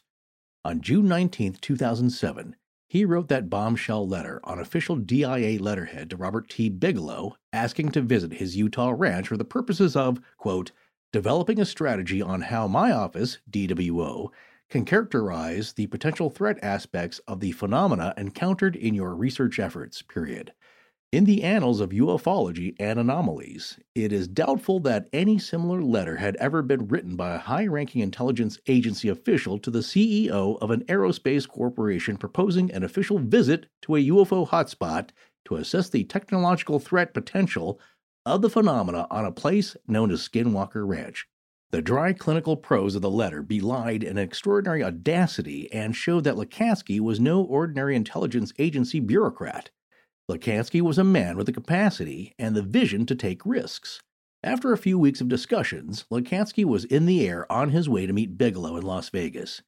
The quiet, understated physicist intelligence analyst and the charismatic aerospace billionaire were a study in contrasts, but they formed a bond at that first meeting that would be game changing in the years to come. On July 26, 2007, Lacatski and Robert Bigelow flew to Vernal, Utah the nearest airport to the ranch that could accommodate Bigelow's private jet. Within an hour of landing in Vernal, both men were walking on the property. The ranch looked its finest on this beautiful July day. The Russian olives and cedars were in full bloom, and the pastures were looking their verdant best. Bigelow and Lacatski sauntered on the property for a short while and then headed for the nearest building. At the end of the entrance to the ranch was a small, picturesque dwelling which had been named Homestead One. It housed Jean and Richard Dietz, a husband wife team who had diligently managed the ranch property on Bigelow's behalf since 1999. Bigelow had introduced Lacatski to the managers in the dining room slash kitchen of their house, which they had lovingly upgraded into a comfortable two person home. Abruptly, Lacatski was transfixed by something behind where Bigelow and the couple were chatting. An unearthly technological device had suddenly and silently appeared out of nowhere in the adjacent kitchen. It looked to be a complex, semi opaque, yellowish tubular structure. Lacatski said nothing but stared at the object, which was hovering silently. He looked away, looked back, and there it still was. It remained visible to Lacatski for no more than 30 seconds before vanishing on the spot. About two hours after they had arrived on the property, Lacatski and Bigelow were driving back to Vernal Airport. Although conversing normally with Bigelow, Lacatski's mind was racing. Here he was, a ballistic missile physicist, a senior analyst at the DIA without any history of encountering anomalies, and he had just seen a vision unlike anything he had ever witnessed in his life. Lacatski confessed later that prior to that stunning vision, he had never seen anything unusual in his life. Yet within a mere 60 minutes of being on the Skinwalker property, he had seen clearly, in broad daylight, a technological device in the adjacent room within a few feet of where he stood. This was no blurry photo of a distant saucer in the sky. This was an in your face, up close and personal apparition of some kind of technology. The fact that he, and he alone, of the four people in the room had seen it was also not lost on Lacatski. What were the odds of something like that happening? Lacatski remembered reading that the NIDS team had spent hundreds of hours on the ranch and had encountered anomalies only occasionally. Yet here he had seen a spectacular object a few feet away within an hour of setting foot on the ranch. Later, while researching for some approximation of what he had witnessed during that astonishing two hour interlude on the ranch, he came across a photograph of the album cover of Mike Oldfield's Tubular Bells. There it was, the structure depicted on the album cover was not exact, but it was pretty close. Well, that was odd. Imagine you showing up at this house, you're having a conversation with uh, the Dietzes who manage the property and Robert Bigelow. And by the way, I can picture this, or how I picture this is uh, how it would appear on uh, Secret of Skinwalker Ranch with Brandon Fugal and the new couple that manages the ranch because you can see their house there. Just picturing that, just woo, that thing hovering in the kitchen. I was actually wondering if that was the same house. It, it must be. I would think. I would think so. Yeah, because I don't see any new major construction there, and certainly they've not fixed up the old uh, structures there, and that seems to be the house of the caretaker. So maybe that's it. There's another little quote in the book that's interesting that starts off chapter five, the beginning, and this comes from Skinwalker Ranch manager Jean Dietz, July of 2007. Uh, she says, The dozen crucifixes and crosses are just my decorating style. Odd, though, the cross in the bathroom just flew off the wall and across the hall this morning. so stuff's happening all the time, depending. on who it is because it's like it's showing you something, but not to everybody, only certain individuals. And Scott, do you know the now the tie-in between Mike Oldfield's Tubular Bells and uh, one of our recent episodes? Uh, well, only because you told me what you were going to say. If you'd asked Oh. me this question and I didn't know, I would not know where you're going. But I agree with what you're about to say. How's that for I see. for uh, looking into the future? Yeah. All right. Well, a lot of people who are familiar uh, with the movie and the soundtrack and uh, having grown up in the 70s will recognize it is the iconic theme to The Exorcist. Yes. Do, do, do, do, do, do, do. I can't hum it Yeah. correctly, yeah. Don't but uh, you know what I'm talking about. Yes. Everybody knows that song. It's all over YouTube. So uh, go check that out. But that's what he was talking about. On the album cover is an illustration of this. I, I love see, I call it a Yeah. chrome noodle. a Yeah. chrome pretzel, whatever. Yeah. Yeah. a bell or a, uh musical instrument that you would tap, and it makes a lovely sound. So I love the idea and discussion of secret machines. That's another big thing on Jim Harold's campfire. Is a lot of people have seen weird machine type things just appear for whatever reason and then kind of vanish. That seems to be a phenomenon in and of itself. Indeed. Okay, let's get back to where I was talking to Colm about this. Another thing that you guys mentioned in this book is Lacatski. He was there, what, two hours and he saw something, right? In the kitchen? Yeah. That was really the beginning of the whole sequence of events because he was so blown away by this happened a few feet away from him. This was not something he saw away in the distance. It happened a few feet away from him in the same room of the manager's house. And it was like a device that was a metallic looking device surrounded by a sort of a yellowish cloud. He looked away, looked back, and it was still there. So it was not sort of a, a transient mode in his eye or whatever. He saw this for a significant period of time, and he was literally on the ranch for only two hours. So I've been on the ranch for over 300 days and nights, and the majority of the time, you don't see anything. I mean, I have seen my fair share of weird stuff, but the majority of the time, the ranch is one of the most beautiful scenic areas in Utah. Beautiful, beautiful landscape. Nothing happens, but it's on that small number of, of times when stuff happens. But in five out of five military intelligence people from different agencies, different departments, the United States government, every single one of them experienced events on that property 100%, five out of five. So again, the N is small, but still 100% compared to, I would say 98% of the time I was on the property, I didn't see a damn thing.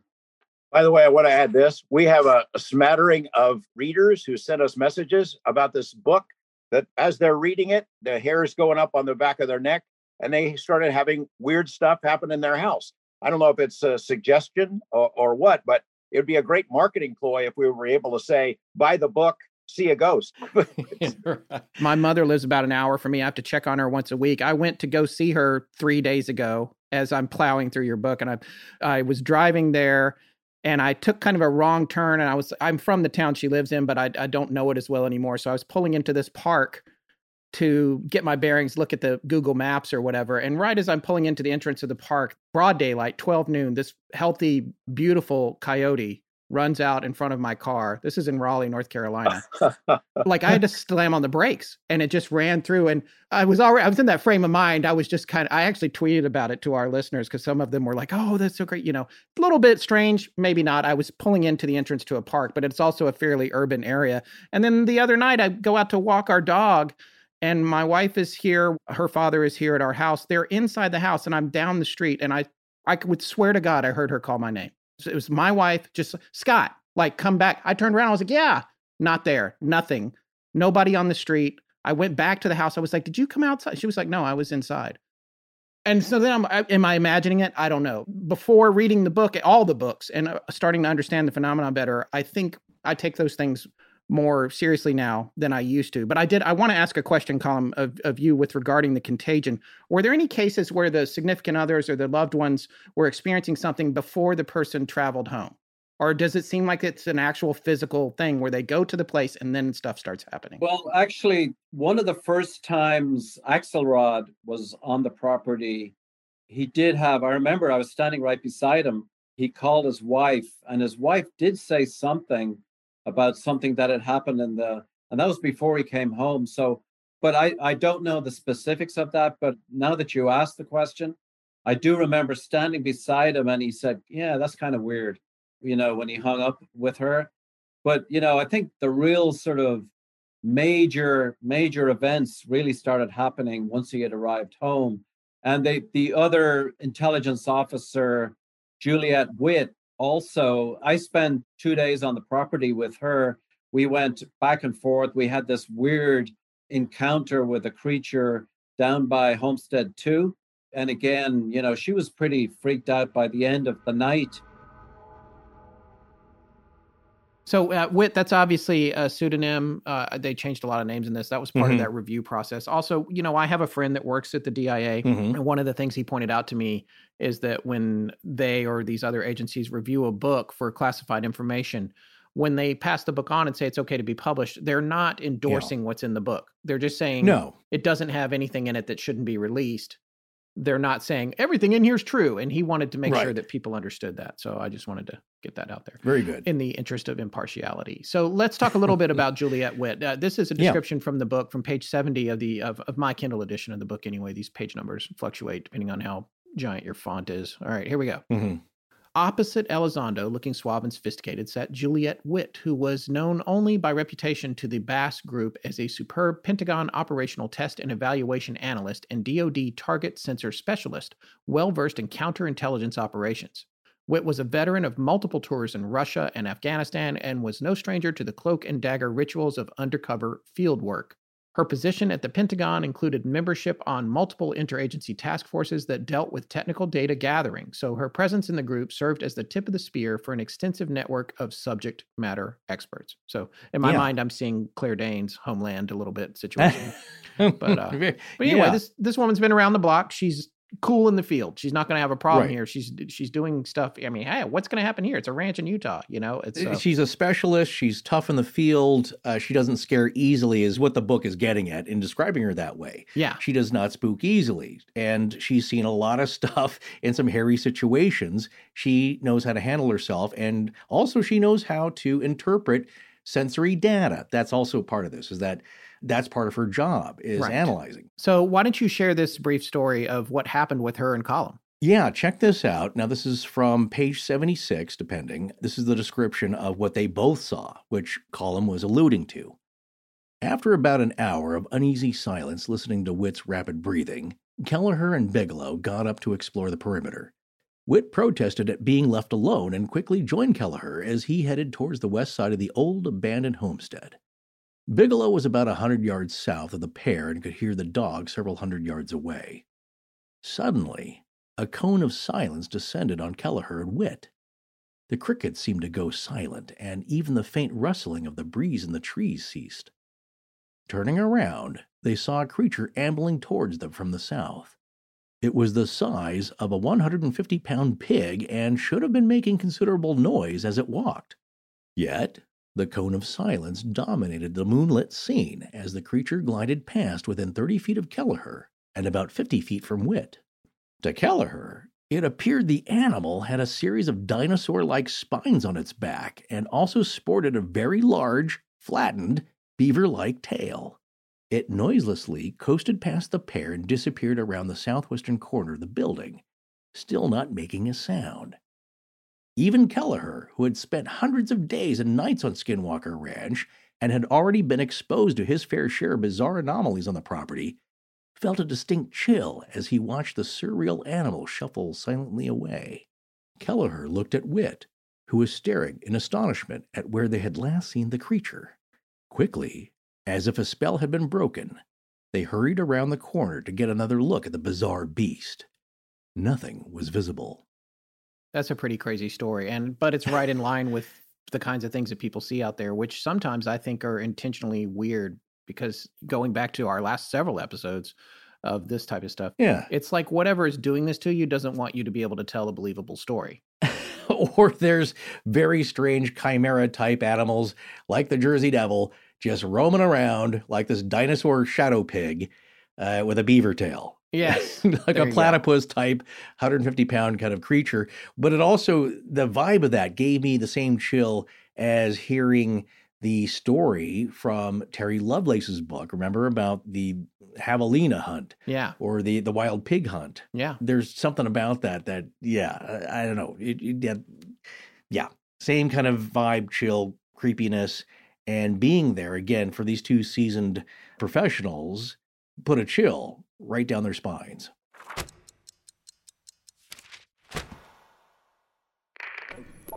This is Jennifer from St. Charles, Missouri, and I'm always listening to Astonishing Legends. Except now, I finished their back catalog and have to wait for new episodes to drop. What am I supposed to do with my life? Well, let's get back to Colm here, talking a little bit about the the aftermath of this experience and uh, a general big picture of what happens to folks who experience something on the ranch. But when she was going home, she was kind of saying, "Well, I think I'll I'll bring a sprig of holly, you know, as a souvenir, kind of thing, or a sprig of heather uh, as a souvenir." So she went home, and then within like a few days, all hell broke loose in her home and she did not have events happening in her home before she had come to uh, Skinwalker Ranch. But I should also mention there's a, other cases we talk about in the book. For example, that biotechnology official that was traveling in Oregon oh, that yes. had the close encounter with these three orbs, or we prefer to call them UFOs because we don't really know what the hell they are. But one of them went through his shoulder. He had a lot of medical effects that were consistent with non ionizing radiation. But his daughter was in the car with him as this was happening. And one of these things went right past her. She went back to college on the East Coast, and all hell broke loose in her home, where she shared it with three roommates. She had never been on Skinwalker Ranch, but the same kind of close encounter effect with something that couldn't be explained, she brought back to the East Coast and the same thing happened to her. So this is not just an artifact of Skinwalker Ranch. It happens elsewhere and in relationship to close encounters. Right. So, just quickly, what he's not saying here uh, when we talk to him and what is in the book, and you should get the book and read it because it's really fascinating, is that mm-hmm. uh, this gentleman, the orb or or UFO that passed mm-hmm. through him, it caused him a, a lifetime of problems, just ongoing medical yeah. problems of significance. And that's something that I hadn't really thought about. I mean, when you, when you look back at Hunt for the Skinwalker and you see there's a lot of strange things happening with the orbs, they seem to be taunting people. The the dogs chased them and got either singed, burned, or or killed in some strange way in that book. And then other people are like, oh, I saw an orb. I saw an orb here and da da da. But after you hear this story, you see an orb, you do not want it to come near you because what happened to this guy was yeah. it passed through his body. And in the end, it caused him uh, severe medical issues. Again, that you need to read the book to get into the details on. Yeah, once again, I know it sounds interesting and you're we're all pining for that strange personal experience, but this is not a good one because it comes with ongoing uh, health problems here. And it may sound, like you said, what is the intention here? Is it just an accident? Are these two separate but coincidental things that happen, like the, the orbs passing by, it's doing its own business, and you just happen to unfortunately get near it? and as Colm will say here, end up with non-ionizing radiation effects. Yeah, but it was that's not what was happening here because it was tracking the car and then it passed right through the car. It was not okay. unintentional. Well, yes. I mean, maybe the intersection with the human was unintentional, but I think the overall interaction seemed very purposeful to me. Okay. Yes, that's a good point. I would I would say that at first. Again, going back to the discussion, and I think I mentioned this also in Terry Lovelace's part two uh, discussion with some of the stories, is that there is a bit of insight you can gain from this. Again, if the experiencer is accurate in relaying this, let me just read this paragraph from the book talking about uh, what happened afterwards. Uh, within minutes of the incident, while still driving quickly, Becker, that's the gentleman who, uh, with his daughter, uh, had the had the orb pass through his shoulder, began to feel ill, nausea, and general malaise, and very scared, too scared to stop driving. According to both occupants, something strange occurred during that time. The 45 minute segment of the trip to Bend, that's Oregon, appeared to take three hours. Again, that's a little aside for me, harkening back to Terry Lovelace, missing yeah. time. And Dan Povenmire and uh, Rich Haddam's wife, Susan Lambert.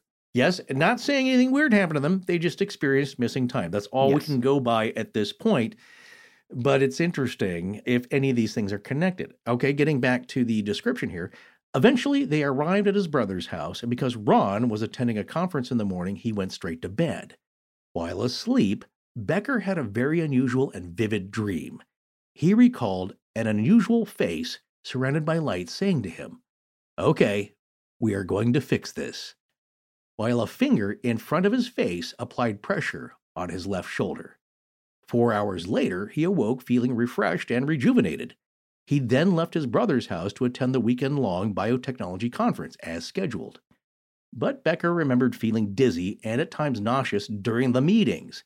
Shortly after the conference ended, he noticed an intense red rash on the left side of his face. He also noticed that he was losing hair from the front left side of his head, hairline and eyebrow.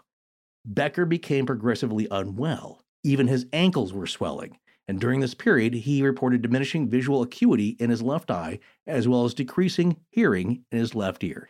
So, what's interesting about this, if that voice was true, and maybe it sounds like a screen memory that happened uh, either during the missing time mm-hmm. while they're supposedly driving, and this is what's interesting if that technology is possible, they got stopped in a speeding car, taken somewhere, or it slowed down and this other experience happened while they were driving and continuing to drive this other reality happened to them. And then they're back in the car driving. They just don't remember it. But in that dream, if that's true, or like I say, accurate, then somebody said, Oops, uh, sorry about the orb thing, buddy. We're going to fix this. Yeah. Puts a finger up. But it doesn't really get fixed very well. some kind of like weird pit stop. Yeah. Yeah, it's like we came by to check you out. Again, I always think of the uh, the red sports car model uh, in Close Encounters that's having oh, fun yeah. zipping around, yeah, you know, yeah. going through the toll booth and all that the other things looking like uh, toys and ice cream uh, cones. This red thing is like it's just kind of zipping around as an orb. Somehow there was a conscious link, it sounds like, from the daughter who observed the orbs traveling beside the car. And at that moment, they both kind of consciously recognized each other. It sounds like. I mean, who knows? Yeah. But it came zipping by like, oh, let's check this out. Whoops, sorry, actually didn't accidentally pass through your body. And, yeah. and there's going to be medical problems. Let me try and fix this. But they could do all this other stuff technologically, but they couldn't really fix the guy, not right away. So again, it's just odd that you would think that they're so advanced, whatever this consciousness is or this technology is, they can do this, but they're not totally, they can't totally fix you. All right, well, let's get back to George and Colm. You also notice in the book that a lot of these events are sort of synchronized. Something happens to one person who'd been on the ranch or had an experience, it also happens at the same time to others who are key players. Last week, when we had this little flurry of, of minor stuff at my house, I reached out to a couple of people to see if it was happening to them, key players who'd, who'd been on the property. At least one of them said, yeah. But I mean, Colm, you could tell the story better about what's in the book about how these things happen at different parts of the country and on the ranch at the same time. Yeah, it's the so called sort of strange coincidences that happen we talk about the this sort of famous data dump that Dr. Lacatski did with two very senior officials from Department of Homeland Security. And these people were way up in the top echelons of directing special access programs. So they were not used to having three and a half hour data dumps talking about strange creatures and things that go bump in the night and poltergeist activity and all of that. But right at that same time, within an hour or two, in Axelrod's home, all hell broke loose. And this was, you know, several miles from Washington, D.C. His son was besieged by orbs the entire night. He actually woke up with physical injuries. So we're not talking about hallucinations. He had like medically serious injuries. I mean, he was brought to the ER the following day with his his mom with flu symptoms and this whole thing. And then simultaneously, all the way on the West Coast, one of the, the lieutenants of the security detail experienced a whole bunch of really intense events in Homestead 2 on Skinwalker Ranch. And we're talking about all of these events happened within a few hours of each other. All of them were mapped to Lacatski's sort of extensive data dump to these two special access program officials with DHS you know, the question we asked was are these completely independent coincidences or were they somehow related? All of these things happening in different parts of the country. simultaneously. Is that something that a future program to study UFOs could actually analyze and collect data on? There was also a senior military official who said not to be too quick to categorize every orb you see as extraterrestrial, right? Which I thought that was a surprising admission. But obviously, these things that are passing through, even if there's something from a military standpoint that can exhibit that kind of flight, these things that are passing through people and causing damage, it just doesn't seem like there's any way we're near that level of technology on Earth or in this dimension, depending on how you look at it. But do you think that there's a, a theoretical physics explanation for these things and the connections and the and the contagion idea of it and all of that? Because by the way, the other things that you're talking about with with regard to things infecting neighbors. We know of those stories too. We, we know we are closing in on 265 episodes of our show. Some of them are multi-parters, but we've covered a lot of stuff. And we also have people that have contacted us that have it hasn't even been on the show who are going through things, and it seems like that there's a lot of common ground, completely unrelated to UAP. Sometimes there's UAP, sometimes there's nothing. But it seems like the whole thing is all tied together somehow. And I was I'm wondering if anybody at Bigelow, for example, has come up with a theory, a scientific theory that might explain this. It's just that we don't understand yet. Well, you can certainly invoke theoretical physics and non-locality, quantum entanglement. I mean, there's a real there's a lot of interest in how all of these concepts overflow into human consciousness.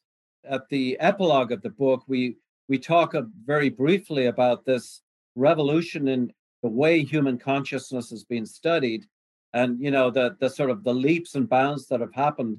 And a lot of that evidence is actually coming from quantum entanglement and people like Dean Radin who are who are looking at human consciousness effects on entanglement and on double slit phenomena. So there is a theoretical framework that is beginning to be thought of. But you know if i had to put money on on which way the main sort of gold will be with the UFO phenomenon. I really do think that these advances that are being made with respect to human consciousness are really where the gold is because ultimately, you know, without humans, UFOs can come and go, but it's human consciousness, human effects, I think are the really the gold of where future programs can be. And you know, there's a, a really significant school of thought now in human consciousness research, which completely turns the whole paradigm for the last hundred years on its head. And it's basically saying that human consciousness is not necessarily a derivative or an emergent property of neurochemical trafficking in the brain. It actually predates biochemical trafficking in the brain. It actually gives rise to the brain and all of physical reality. And these are not sort of flaky people smoking whatever out, out in the in the back shed. These are people like Federico Faggin, who's like one of the people who invented microprocessors at Intel. You've got University of Virginia, Edward Kelly. You've got Jeffrey Kripal at Rice University in Texas. You've got Bernardo Kastrup, who is sort of a driver in, in this whole way of looking at things, the whole concept of idealism these people are serious people, and the intersection with advanced theoretical physics, quantum non-locality, and human consciousness, I think is sort of it's a perfect storm for an advancement in this whole area. By the way, there is another model that was written. Colm, you'd be better explaining it by astrophysicist Jacques Vallée, physicist Eric Davis, sort of the the mechanics of the paranormal. Yeah, and actually, they published a a very long winded paper with the title of Incommensurability, the Physics of High Strangeness. And it was a very long title, but bottom line is that six level paper, which they advocate going into every UFO topic should be analyzed according to these six different levels. That was the underwriting sort of basis for constructing the data warehouse that Jacques Vallée actually designed for AAWSAP and that the UAP task force is currently using 10 years later. So it's not gathering dust in some sort of uh, warehouse at the Defense Intelligence Agency. It's actually being used. And so we applaud that because we think the amount of work that went into constructing that database during the AAWSAP program underlies the, the entire theoretical framework that uh, Jacques Vallée came up with 35 years ago. In regards to the data and the paradigm of something virulent, a pandemic, and there's so many connections, really, an overlay, you could say, to what we just experienced and are still experiencing with coronavirus, in that there seems to be a Trojan horse of high strangeness that maybe is like metadata or embedded in the data itself. You talk about the data dump that happened, and that just opens up. It's like you're getting a little bit of virus with with a contact, and the distances and time don't matter. It seems to affect those around it and just kind of spreads. But what I want to ask about is that, like a virus or like the one we have now with coronavirus, you have certain symptoms that most everybody seems to get. They vary a little from person to person, and there's no all bets are off with an individual's personal health condition and, and what they experience. But there seem to be themes with the high strangeness that comes with a visit and what follows you home, in that you have a certain recurring themes. You have orbs, a lot of them blue. You'll have cryptid sightings either there or later at your own home in your own yard and you'll have a, something like a cryptid but also your traditional native american skinwalker and you'll have also shadow people visiting you at your bedside poltergeist activity and so when we started our show we tended to look at these different strange cases of phenomena or even if they're just uh, urban legends as being separate things but they seem to come in a virulent package with most people that experience this. So this may be out of the the scope of what you want to answer, but what's the meaning to all this? Why why do you get this grab bag of high strangeness? Or are there any patterns that are noticeable when you look at it from an epidemiological standpoint? You know, we all tried to answer those kind of questions with the first Skinwalker book based on the NID study. You know, all this strange stuff. And again, as Colm said, the ranch isn't the only place where this happens. It happens to be the greatest concentration of these different phenomena that we know of, but this kind of thing happens elsewhere. But when we're at the end of that book and trying to figure out what it all means after the NID study had collected all this information, it seemed like whatever this intelligence is that's there is trying to tell us that all these things that seem separate, like separate, different individual phenomena, are related somehow. That's just us guessing about what it might be, is that it's telling us that the universe is far more complicated and mysterious and wondrous than we might imagine. That you can have cryptid creatures and cattle mutilations and UFO sightings and orbs and poltergeist type activity all in the same place because they are all related somehow. Maybe the answer is, as Colm suggests, consciousness. Don't know. Would you agree with that premise, Colin? Yeah, and let's not also forget that the one of the central phenomena on Skinwalker Ranch, going back to the origin, so to speak, are the nuts and bolts craft. The Gorman family experienced these nuts and bolts craft that they saw on the property fairly regularly, and it was embedded in all of this other weird stuff. When NIDS went on the property, two months after the NIDS team was moved onto the property, I was standing outside the main command and control trailer with one of the other NIDS scientists. And right over Skinwalker Ridge, it looked like this jet fighter that was traveling at tremendous speed was completely silent. I could see it was low enough in the sky that I could see structure behind it. There was a light, and it did a perfect U turn over my head and then went back north over Skinwalker Ridge. But this thing looked like a an F-18 jet fighter, but it was 100% silent. It was really eerie to see it. But that looked like to me a nuts and bolts object and at the same time, you know, we were experiencing all of these poltergeist phenomena and all the all of the weird stuff in our, our surroundings.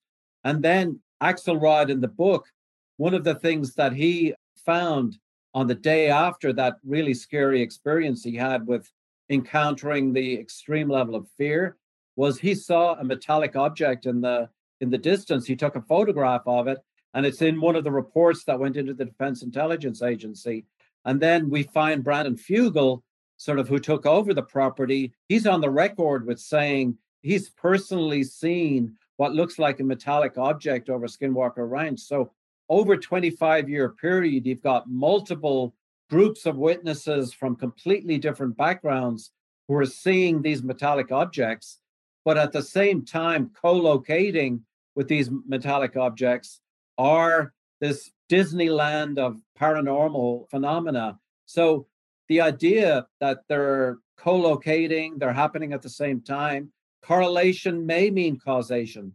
There may be a, a correlation between cause and effect there.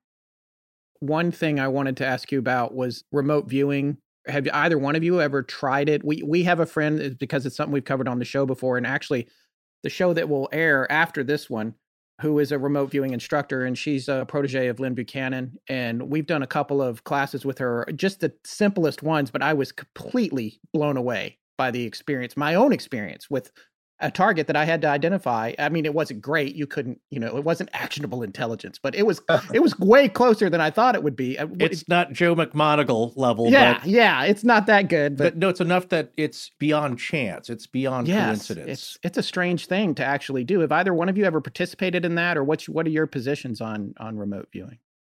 I have not uh, participated in it. I've reported on it for about 25 years. I've interviewed most of the major players, most of the most experienced remote viewers, the, the ones that underwent government training.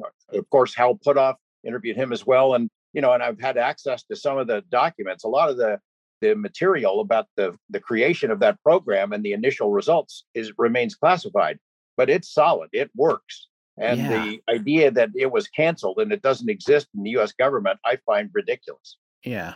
Well, I would agree with George. I think during the AAWSAP program, uh, Joe McMoneagle was tasked to remote view Skinwalker Ranch.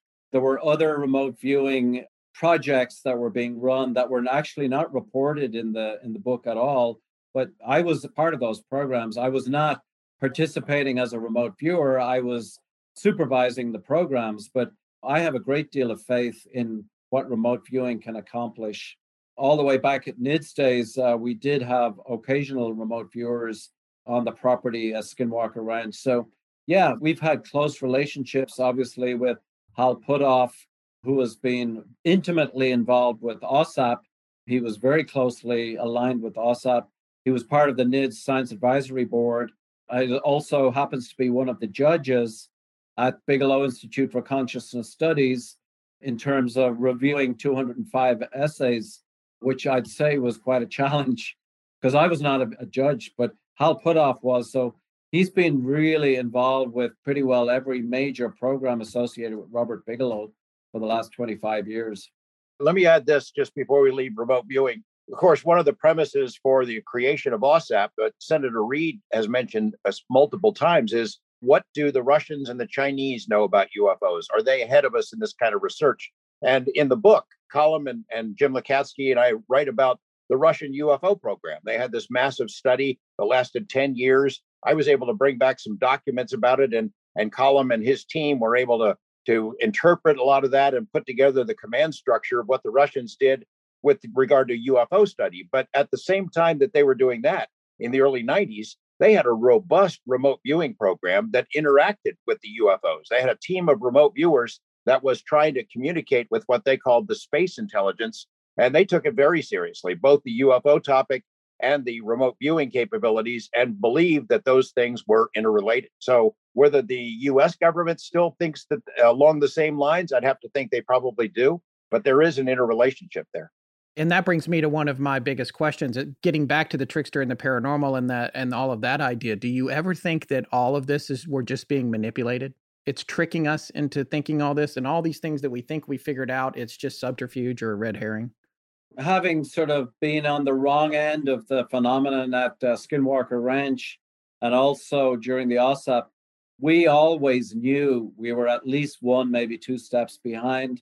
Everything we did we knew that was always trying to play catch up with what was happening on the property. If you want to call it an intelligence you would concentrate your efforts on all of the sensor apparatus in a certain part of the ranch. And then the following day, you discover that all of the activity had happened beyond the other side of the ranch, outside the reach of your sensors. Nothing was ever repeated. I mean, the, the foundational premise of the scientific method is reproducibility.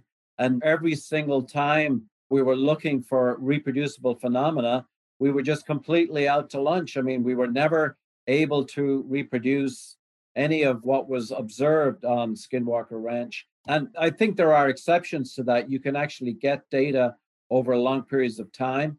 But in the end, are you able to submit a paper for publication in a peer reviewed journal in the scientific literature?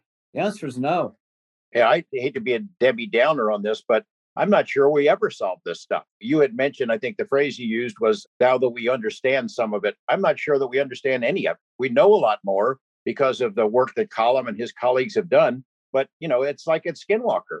Just when you think you've figured out one part of it, it does something different. It's totally unpredictable. It never does the same thing twice in a row.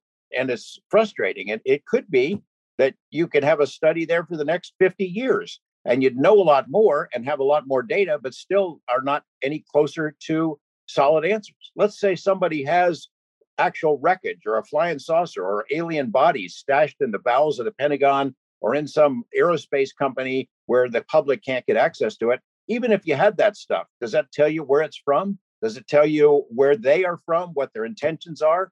Could be that we're going to, this is more about the journey than it is about the destination, that it is always going to be tantalizingly out of our reach. Maybe it's whatever this intelligence is, is encouraging us to go ahead and dive in and try to figure it out, even though we may never do that. Well, it's like what we always say about our show and the research we do is that you don't get any better answers, but you learn to ask better questions. It's like we we go on and we understand a little bit more of it, but it's always elusive.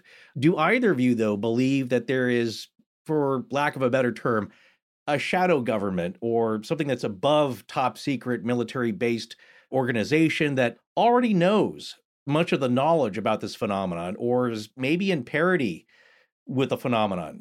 And even concerning concepts that are unknown to high level DIA or DoD administration and that everything that we're discussing here and that you found out is for public knowledge and it's only a public facing front of this quest for answers and that or is this some part of a mechanism for public disclosure ultimately if I had to guess, I'd say that there is a, a level above us, of course, above the public, and maybe above the known hierarchy of the Pentagon. There's a group of people who understand this a lot better that may have physical evidence. As Jacques Vallée has said, somewhere there's a giant storehouse of information because the military is the one entity, a group that can collect it. They've got the sensors, they got a worldwide presence. Uh, a lot of stuff that has been collected, we haven't been able to see. In the book, the story is told about how Colm and Lacatski and others went to the higher ups. They went to the place where they felt they could get some answers, and they, you know, they knocked on the door, and they were told to go away, and the door was slammed, and basically told screw off and don't come back here and try to ask again. So there are people who know more than we do. That's for sure.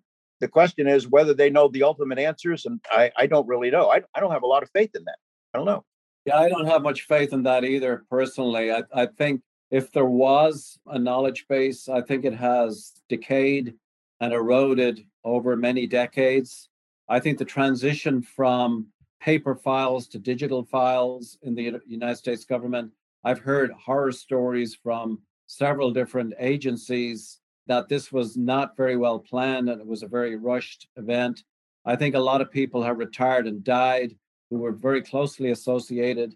I'm not saying that there isn't knowledge in the United States government, but I think it's a very decayed version of what it once used to be. A lot of the programs that were operating in the 1970s and earlier um, have decayed. I think the focus on the the intelligence agencies in moving away from hiring scientific expertise in favor of political science expertise in the last two or three decades is having an effect. I think there's a whole sort of perfect storm of aspects that decay what used to be. I think there used to be a very intense focus on this topic, but I think now the left hand doesn't really know what the right hand is doing. There are security programs that are still protecting very old stuff, but I mean, what does that mean in terms of how can it be applied to 2021 as opposed to attempting reverse engineering and all of this kind of stuff back in the 90s. By the way, if you bring us back for another program, you'll have to ask us whether we are optimistic in the long run, not only about finding answers, but about the interaction between humans and whatever this intelligence is. I'm not optimistic about it. I don't see it as benign. It has its own agenda, and that's not necessarily in keeping with what human interests are or the best interests of the planet. But that's a big, long conversation. And sorry, guys, you'll have to bring us back. Absolutely. we would absolutely, yeah. if you'll come back, we'll have you back. And this is my very last question. Do without compromising your professional integrity, does anybody want to share like the freakiest thing that's personally happened to you on or off the ranch? Like the thing that sticks with you the most, Colm or, or George? I guess for me, it goes all the way back to, and I reported on this in, in Hunt for the Skinwalker, was that time when we were standing out in the middle of nowhere near Homestead 2 myself and this physicist. And, you know, this thing appeared in the pasture beside us, no more than 70, 80 feet away, the size of a basketball. It was totally silent.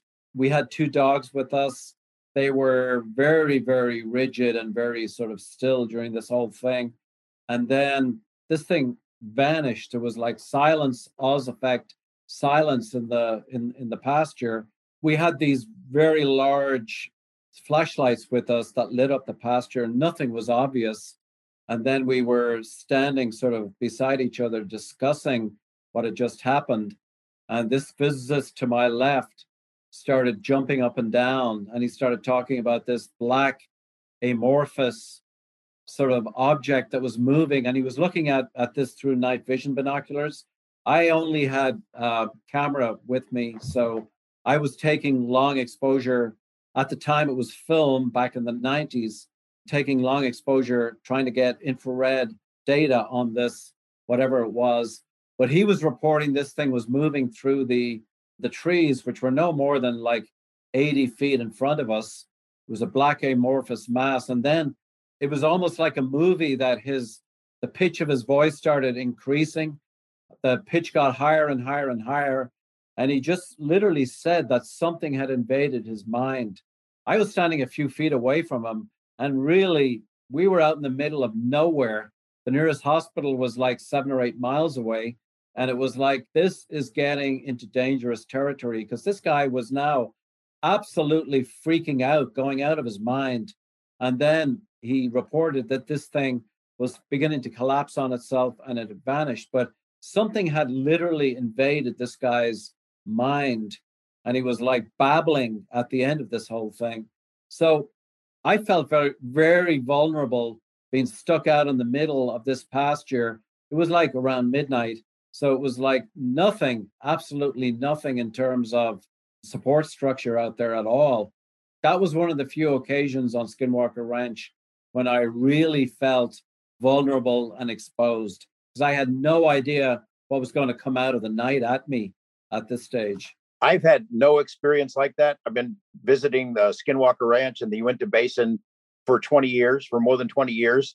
And it, it got frustrating after a while. I'd, I'd go there and interview people like Colm and, and the neighbors and ranchers and, and hear these incredible stories from ex police officers and Native Americans. And it sort of drove me crazy. Here I am going to this property all these times and I don't get to see anything. Do I have bad breath? Is it kryptonite? What's the deal? So I started taking things home. I was trying to engage with it, take little rocks and bits of this and that, bring it home to see if something would happen.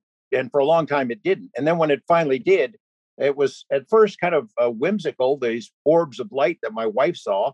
I didn't see them. And then there were things inside the house that would move around. That still happens on occasion. And then there was one incident that happened to her, again, not to me, that was in our bedroom. And it was not benign and it was not friendly. And it was uh, highly provocative and menacing. And I don't want that to happen again. So it didn't happen to me, it happened to her, but it was not pleasant. And I really would not look forward to a repeat of that. Wow. Yeah. And again, we'll have you back on. Uh, we'd love to to talk about the implications of these discoveries and thank you for your time here. Scott, you wanted to, you had one last thing to ask? No, I was just going to say, uh, firstly, we obviously we want to thank Jeremy Corbell for connecting us. Big shout out to him. He came on the show. We had a blast with him, and having him connect us with you guys was huge. We really appreciate your trusting him and trusting us to uh, come on. It's been great talking to you. And also, you want to tell our listeners where the best place to find your new book is? I would say Amazon.com. It's called Skinwalkers at the Pentagon, and I hope you enjoy it. Well, I certainly enjoyed it, and I, I, honestly couldn't put it down. I read it in two or three days, and then you know, then I started seeing things. So uh, keep up the good work. yeah, yeah. Th- thanks so much for your time, guys. We really enjoyed it. Thanks. We did Thank too. you. It was really good. Great to talk with you. I already thanked him, and I'm thanking him too much. I just want to. It was really, really great to sit and talk with them, Yeah. and I do hope they were serious about coming back because I would love to have them back on Oh yeah. and ask even more questions and take more time. I feel like for me, this book is really fascinating because they were very intent on getting out there the message about the difference between AAWSAP and AATIP. And the book Mhm. explains that better if you didn't take it all away from this episode. It's a lot of acronyms and, or excuse me, initializations to keep up with. But if you read the book, I'm and glad you do paid that- attention. Yes. you- If you read the book and you do that in conjunction with our episode here, you're going to be able to wrap your head around everything pretty easily. And that's what's really fascinating to me about this whole idea. They're talking about that and the relationship to the uh, 2000, the December 2017 New York Times Mhm. article and disclosure and Commander Fravor and the Tic Tac and all these things that are going on. And there seems to be some kind of connection, not just specifically to Skinwalker Ranch, but to this idea. This is what they're putting out there that there's more to these encounters than just the nuts and bolts thing that you see or the thing that's reported on sensor data, even if that's cameras or you know Commander Fravor's FLIR or whatever that object Mhm, or camera mhm. was that captured the uh, the device that they encountered. It's more than that, and again because of HIPAA and also active Right. military duty, which I think Fravor's not still active, but you know he doesn't ever have to say if he had weird dreams or uh, something happened at his home or things were moving around in his house or Right, you know we're not going to hear that from him or the other people that were involved in things like this because we've heard from our friends in the community that there are other events that are about as significant as the Tic Tac story that aren't out yet. They're still being vetted or they haven't been released yet. So there's more of this to come. And there's more data that those folks have. And um, we're not privy to that yet. But what's interesting about when you look at Colm's background, his scientific background in virology and understanding all that, and how he came and looked at the experiences that were taking place on the ranch, and he's interconnecting these with other investigations that he's aware of. He was seeing this sort of contagion that seemed to be connected to those experiences, and it would shoot off to other people. We have seen this ourselves with the folks that are in stories that we've covered, including people who we've never aired stories about Right. personal friends of ours that have their family has been having issues for generations and there is that same kind of thing it's an associative issue and you do wonder how that all works together i was like "Wait, what if this is about the experience of messing with sp- the space-time continuum and Right. that's a word i threw out there as somebody who's completely uneducated in, in theoretical physics and you know everybody says quantum space-time continuum fission fusion tardigrade you know whatever. I'm throwing these things out there but i am saying what if when you have an encounter that breaks the rules of that that somehow it gets stuck on you almost like when you walk through a spider web and it Yeah. stays on you until you part with it and when you go places and sit down it's maybe it's on the furniture or your loved one some of it gets on them and it's so powerful but in an otherworldly way that it affects everything until eventually that all dissipates that's what i wonder from this story and all the stories we've covered over the years and this experience of talking to them and Mhm, mhm. we said it a long time ago and i've never thought it more than now and more than after this specific episode but it is becoming clearer and clearer to me that in reality everything is connected It's funny how we get these anecdotes, and of course, we haven't experienced much ourselves personally. But if you listen to the discussion with George and Colm, you can walk into this field, let's say, uh, literally and figuratively as a field of study, and be objective, scientific, investigative, however you want to take it. And stuff's going to happen to you or not, or you could want it to happen to you, and then later on wish it didn't. But you get some on you. you're gonna get you're gonna get some web on you at some point probably. But let me ask you this, God. It's like the um, the description from the vertical plane. Remember, and there were several different things going on. It wasn't just Thomas talking through the magic light box to Ken and his friends. There was a six-toed footprint going up the wall, or footprints. That never came up again. It's like, what, what was that? An elf? Like what? What's happening? The groceries were stacked in weird poltergeist type ways. The plastic netting on the six pack of beer got melted. Things got singed. And I believe, do you refresh my memory if you can on this? I believe the entity or consciousness known as 2109 was asked, like, what's going on there with that? Is that part of this? And I think the explanation was like, well, that, that just kind of happens when you open up this kind of stuff. You create these wormholes or portals or whatever, and then this other kind of weird stuff happens or spills through. Do you remember any kind of explanation like no, that? No, I, do. I do remember. I don't it's been a remember long the time spec- since I read it. No, but I remember the specifics of it. It's kind of like when you pull your lint screen out of the dryer. Some of that lint's going on the floor. Some Yeah. of that's just going to get you- on your shoe, Yeah. in your hair. Oh, of course, you because know. if you if you had a shaft of sunlight, you would see how much it billows up, but the naked eye under most light conditions won't see it. It's under special conditions where you can see the actual reach of it, and it's just yeah, like you said, it's going all over, and you get some on you. Some kind of cosmic sneeze. It's a space time is a- sneeze, and all sneeze. kinds of things are wrapped Right. up in it. This is apropos of the moment, really. So. Yeah. However, I will say though, it's not just that. It's not just accidental. Uh, you get smudged, or this can happen too. You spray some air freshener or cologne or perfume in one room, and you walk to another room, and guess what? The people at the other end of the house can smell it on you because you carried it with you.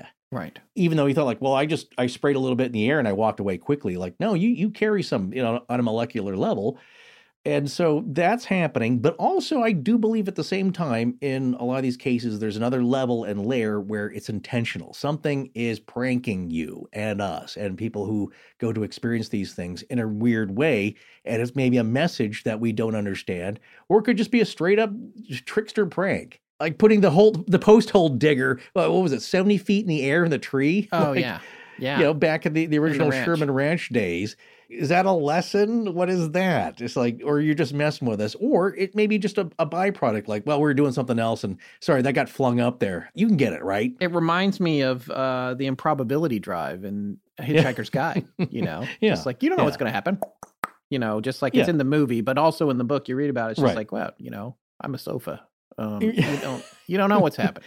So No, and and that gets to my second and final point here in that I think it's a fool's errand and folly to try and think about these things and rationalize them in the old-fashioned ways. And this point was brought up in the discussion in that you have this old-fashioned nuts and bolts way of looking at this stuff and I get it. I used to do this myself talking about a transformation when we first started the show and how we are now when I was much, much younger, maybe in the college days, I it's like, well, they're, yeah, nuts and bolts, right? UFOs. Uh, maybe you don't use nuts and bolts because that seems kind of archaic and weird. Maybe they're just like, maybe like a uh, an Apple laptop. They're all carved out from a solid piece.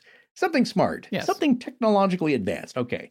But it's a solid thing, right? That flies around. And it's like, that's an easy and comprehensible way to think about stuff it's also more comforting like it's just a machine right? It doesn't dissolve and get into your soul. It doesn't it doesn't go through you uh, like transmaterial and and suddenly now you have uh, radiation effects. It's an easier way to think about these things and it's something that george mentioned early on in the discussion how we think about bigfoot. It's like oh come on you, you know look that's kind of crazy right? Or some people think bigfoot makes sense but ufos don't make sense. Ghosts don't make sense. You take your pick the old way I think of thinking about Bigfoot is that people think, well, they can't exist because we've never found a carcass. We don't often find scat or or certainly nothing that's conclusive, right? So, unlike other animals in the woods, Bigfoot can't exist because there's no evidence left behind. We haven't found any Bigfoot bones. Well, think about this. Bigfoot is not just an ape out in the woods. Now, there's a lot of people who, uh, again, with the Wood Ape Conservancy, believe that it's an extant animal or some kind of species of the ape family that just happened to survive. I'm down with that. That's fine. But I also think that it's a lot more human than we like to think or give credit to because that freaks us out. That scares us. These things have emotions and they can maybe they have a, a more advanced ways of communicating than we would like to think because that's kind of scary. What are they doing out there? What do they want? Are they going to hurt me when I'm out camping with my family? These are uncomfortable thoughts, but if you give them some credit, think about the name itself Bigfoot. The foot's more human than it is ape. It has human tendencies, so maybe they do bury their dead. We know that Neanderthals seem to care for their dead. They're buried with flowers in, in some cases. So, what I'm saying here is that maybe that's not the way to think of Bigfoot. Maybe you don't have to go to the interdimensional Bigfoot that they're just kind of fading in and out of reality or our reality, but maybe they're more human than we're willing to give credit for. And if you look at the phenomenon in general, on a whole, maybe we need a new approach. Maybe we need to think about all of this in a different way, a way that's just less tight, that's a little more I don't want to say more open minded because a lot of this takes an open mind to even consider in the first place. And yes, you should apply some rationality to it, but you're not going to solve it that way.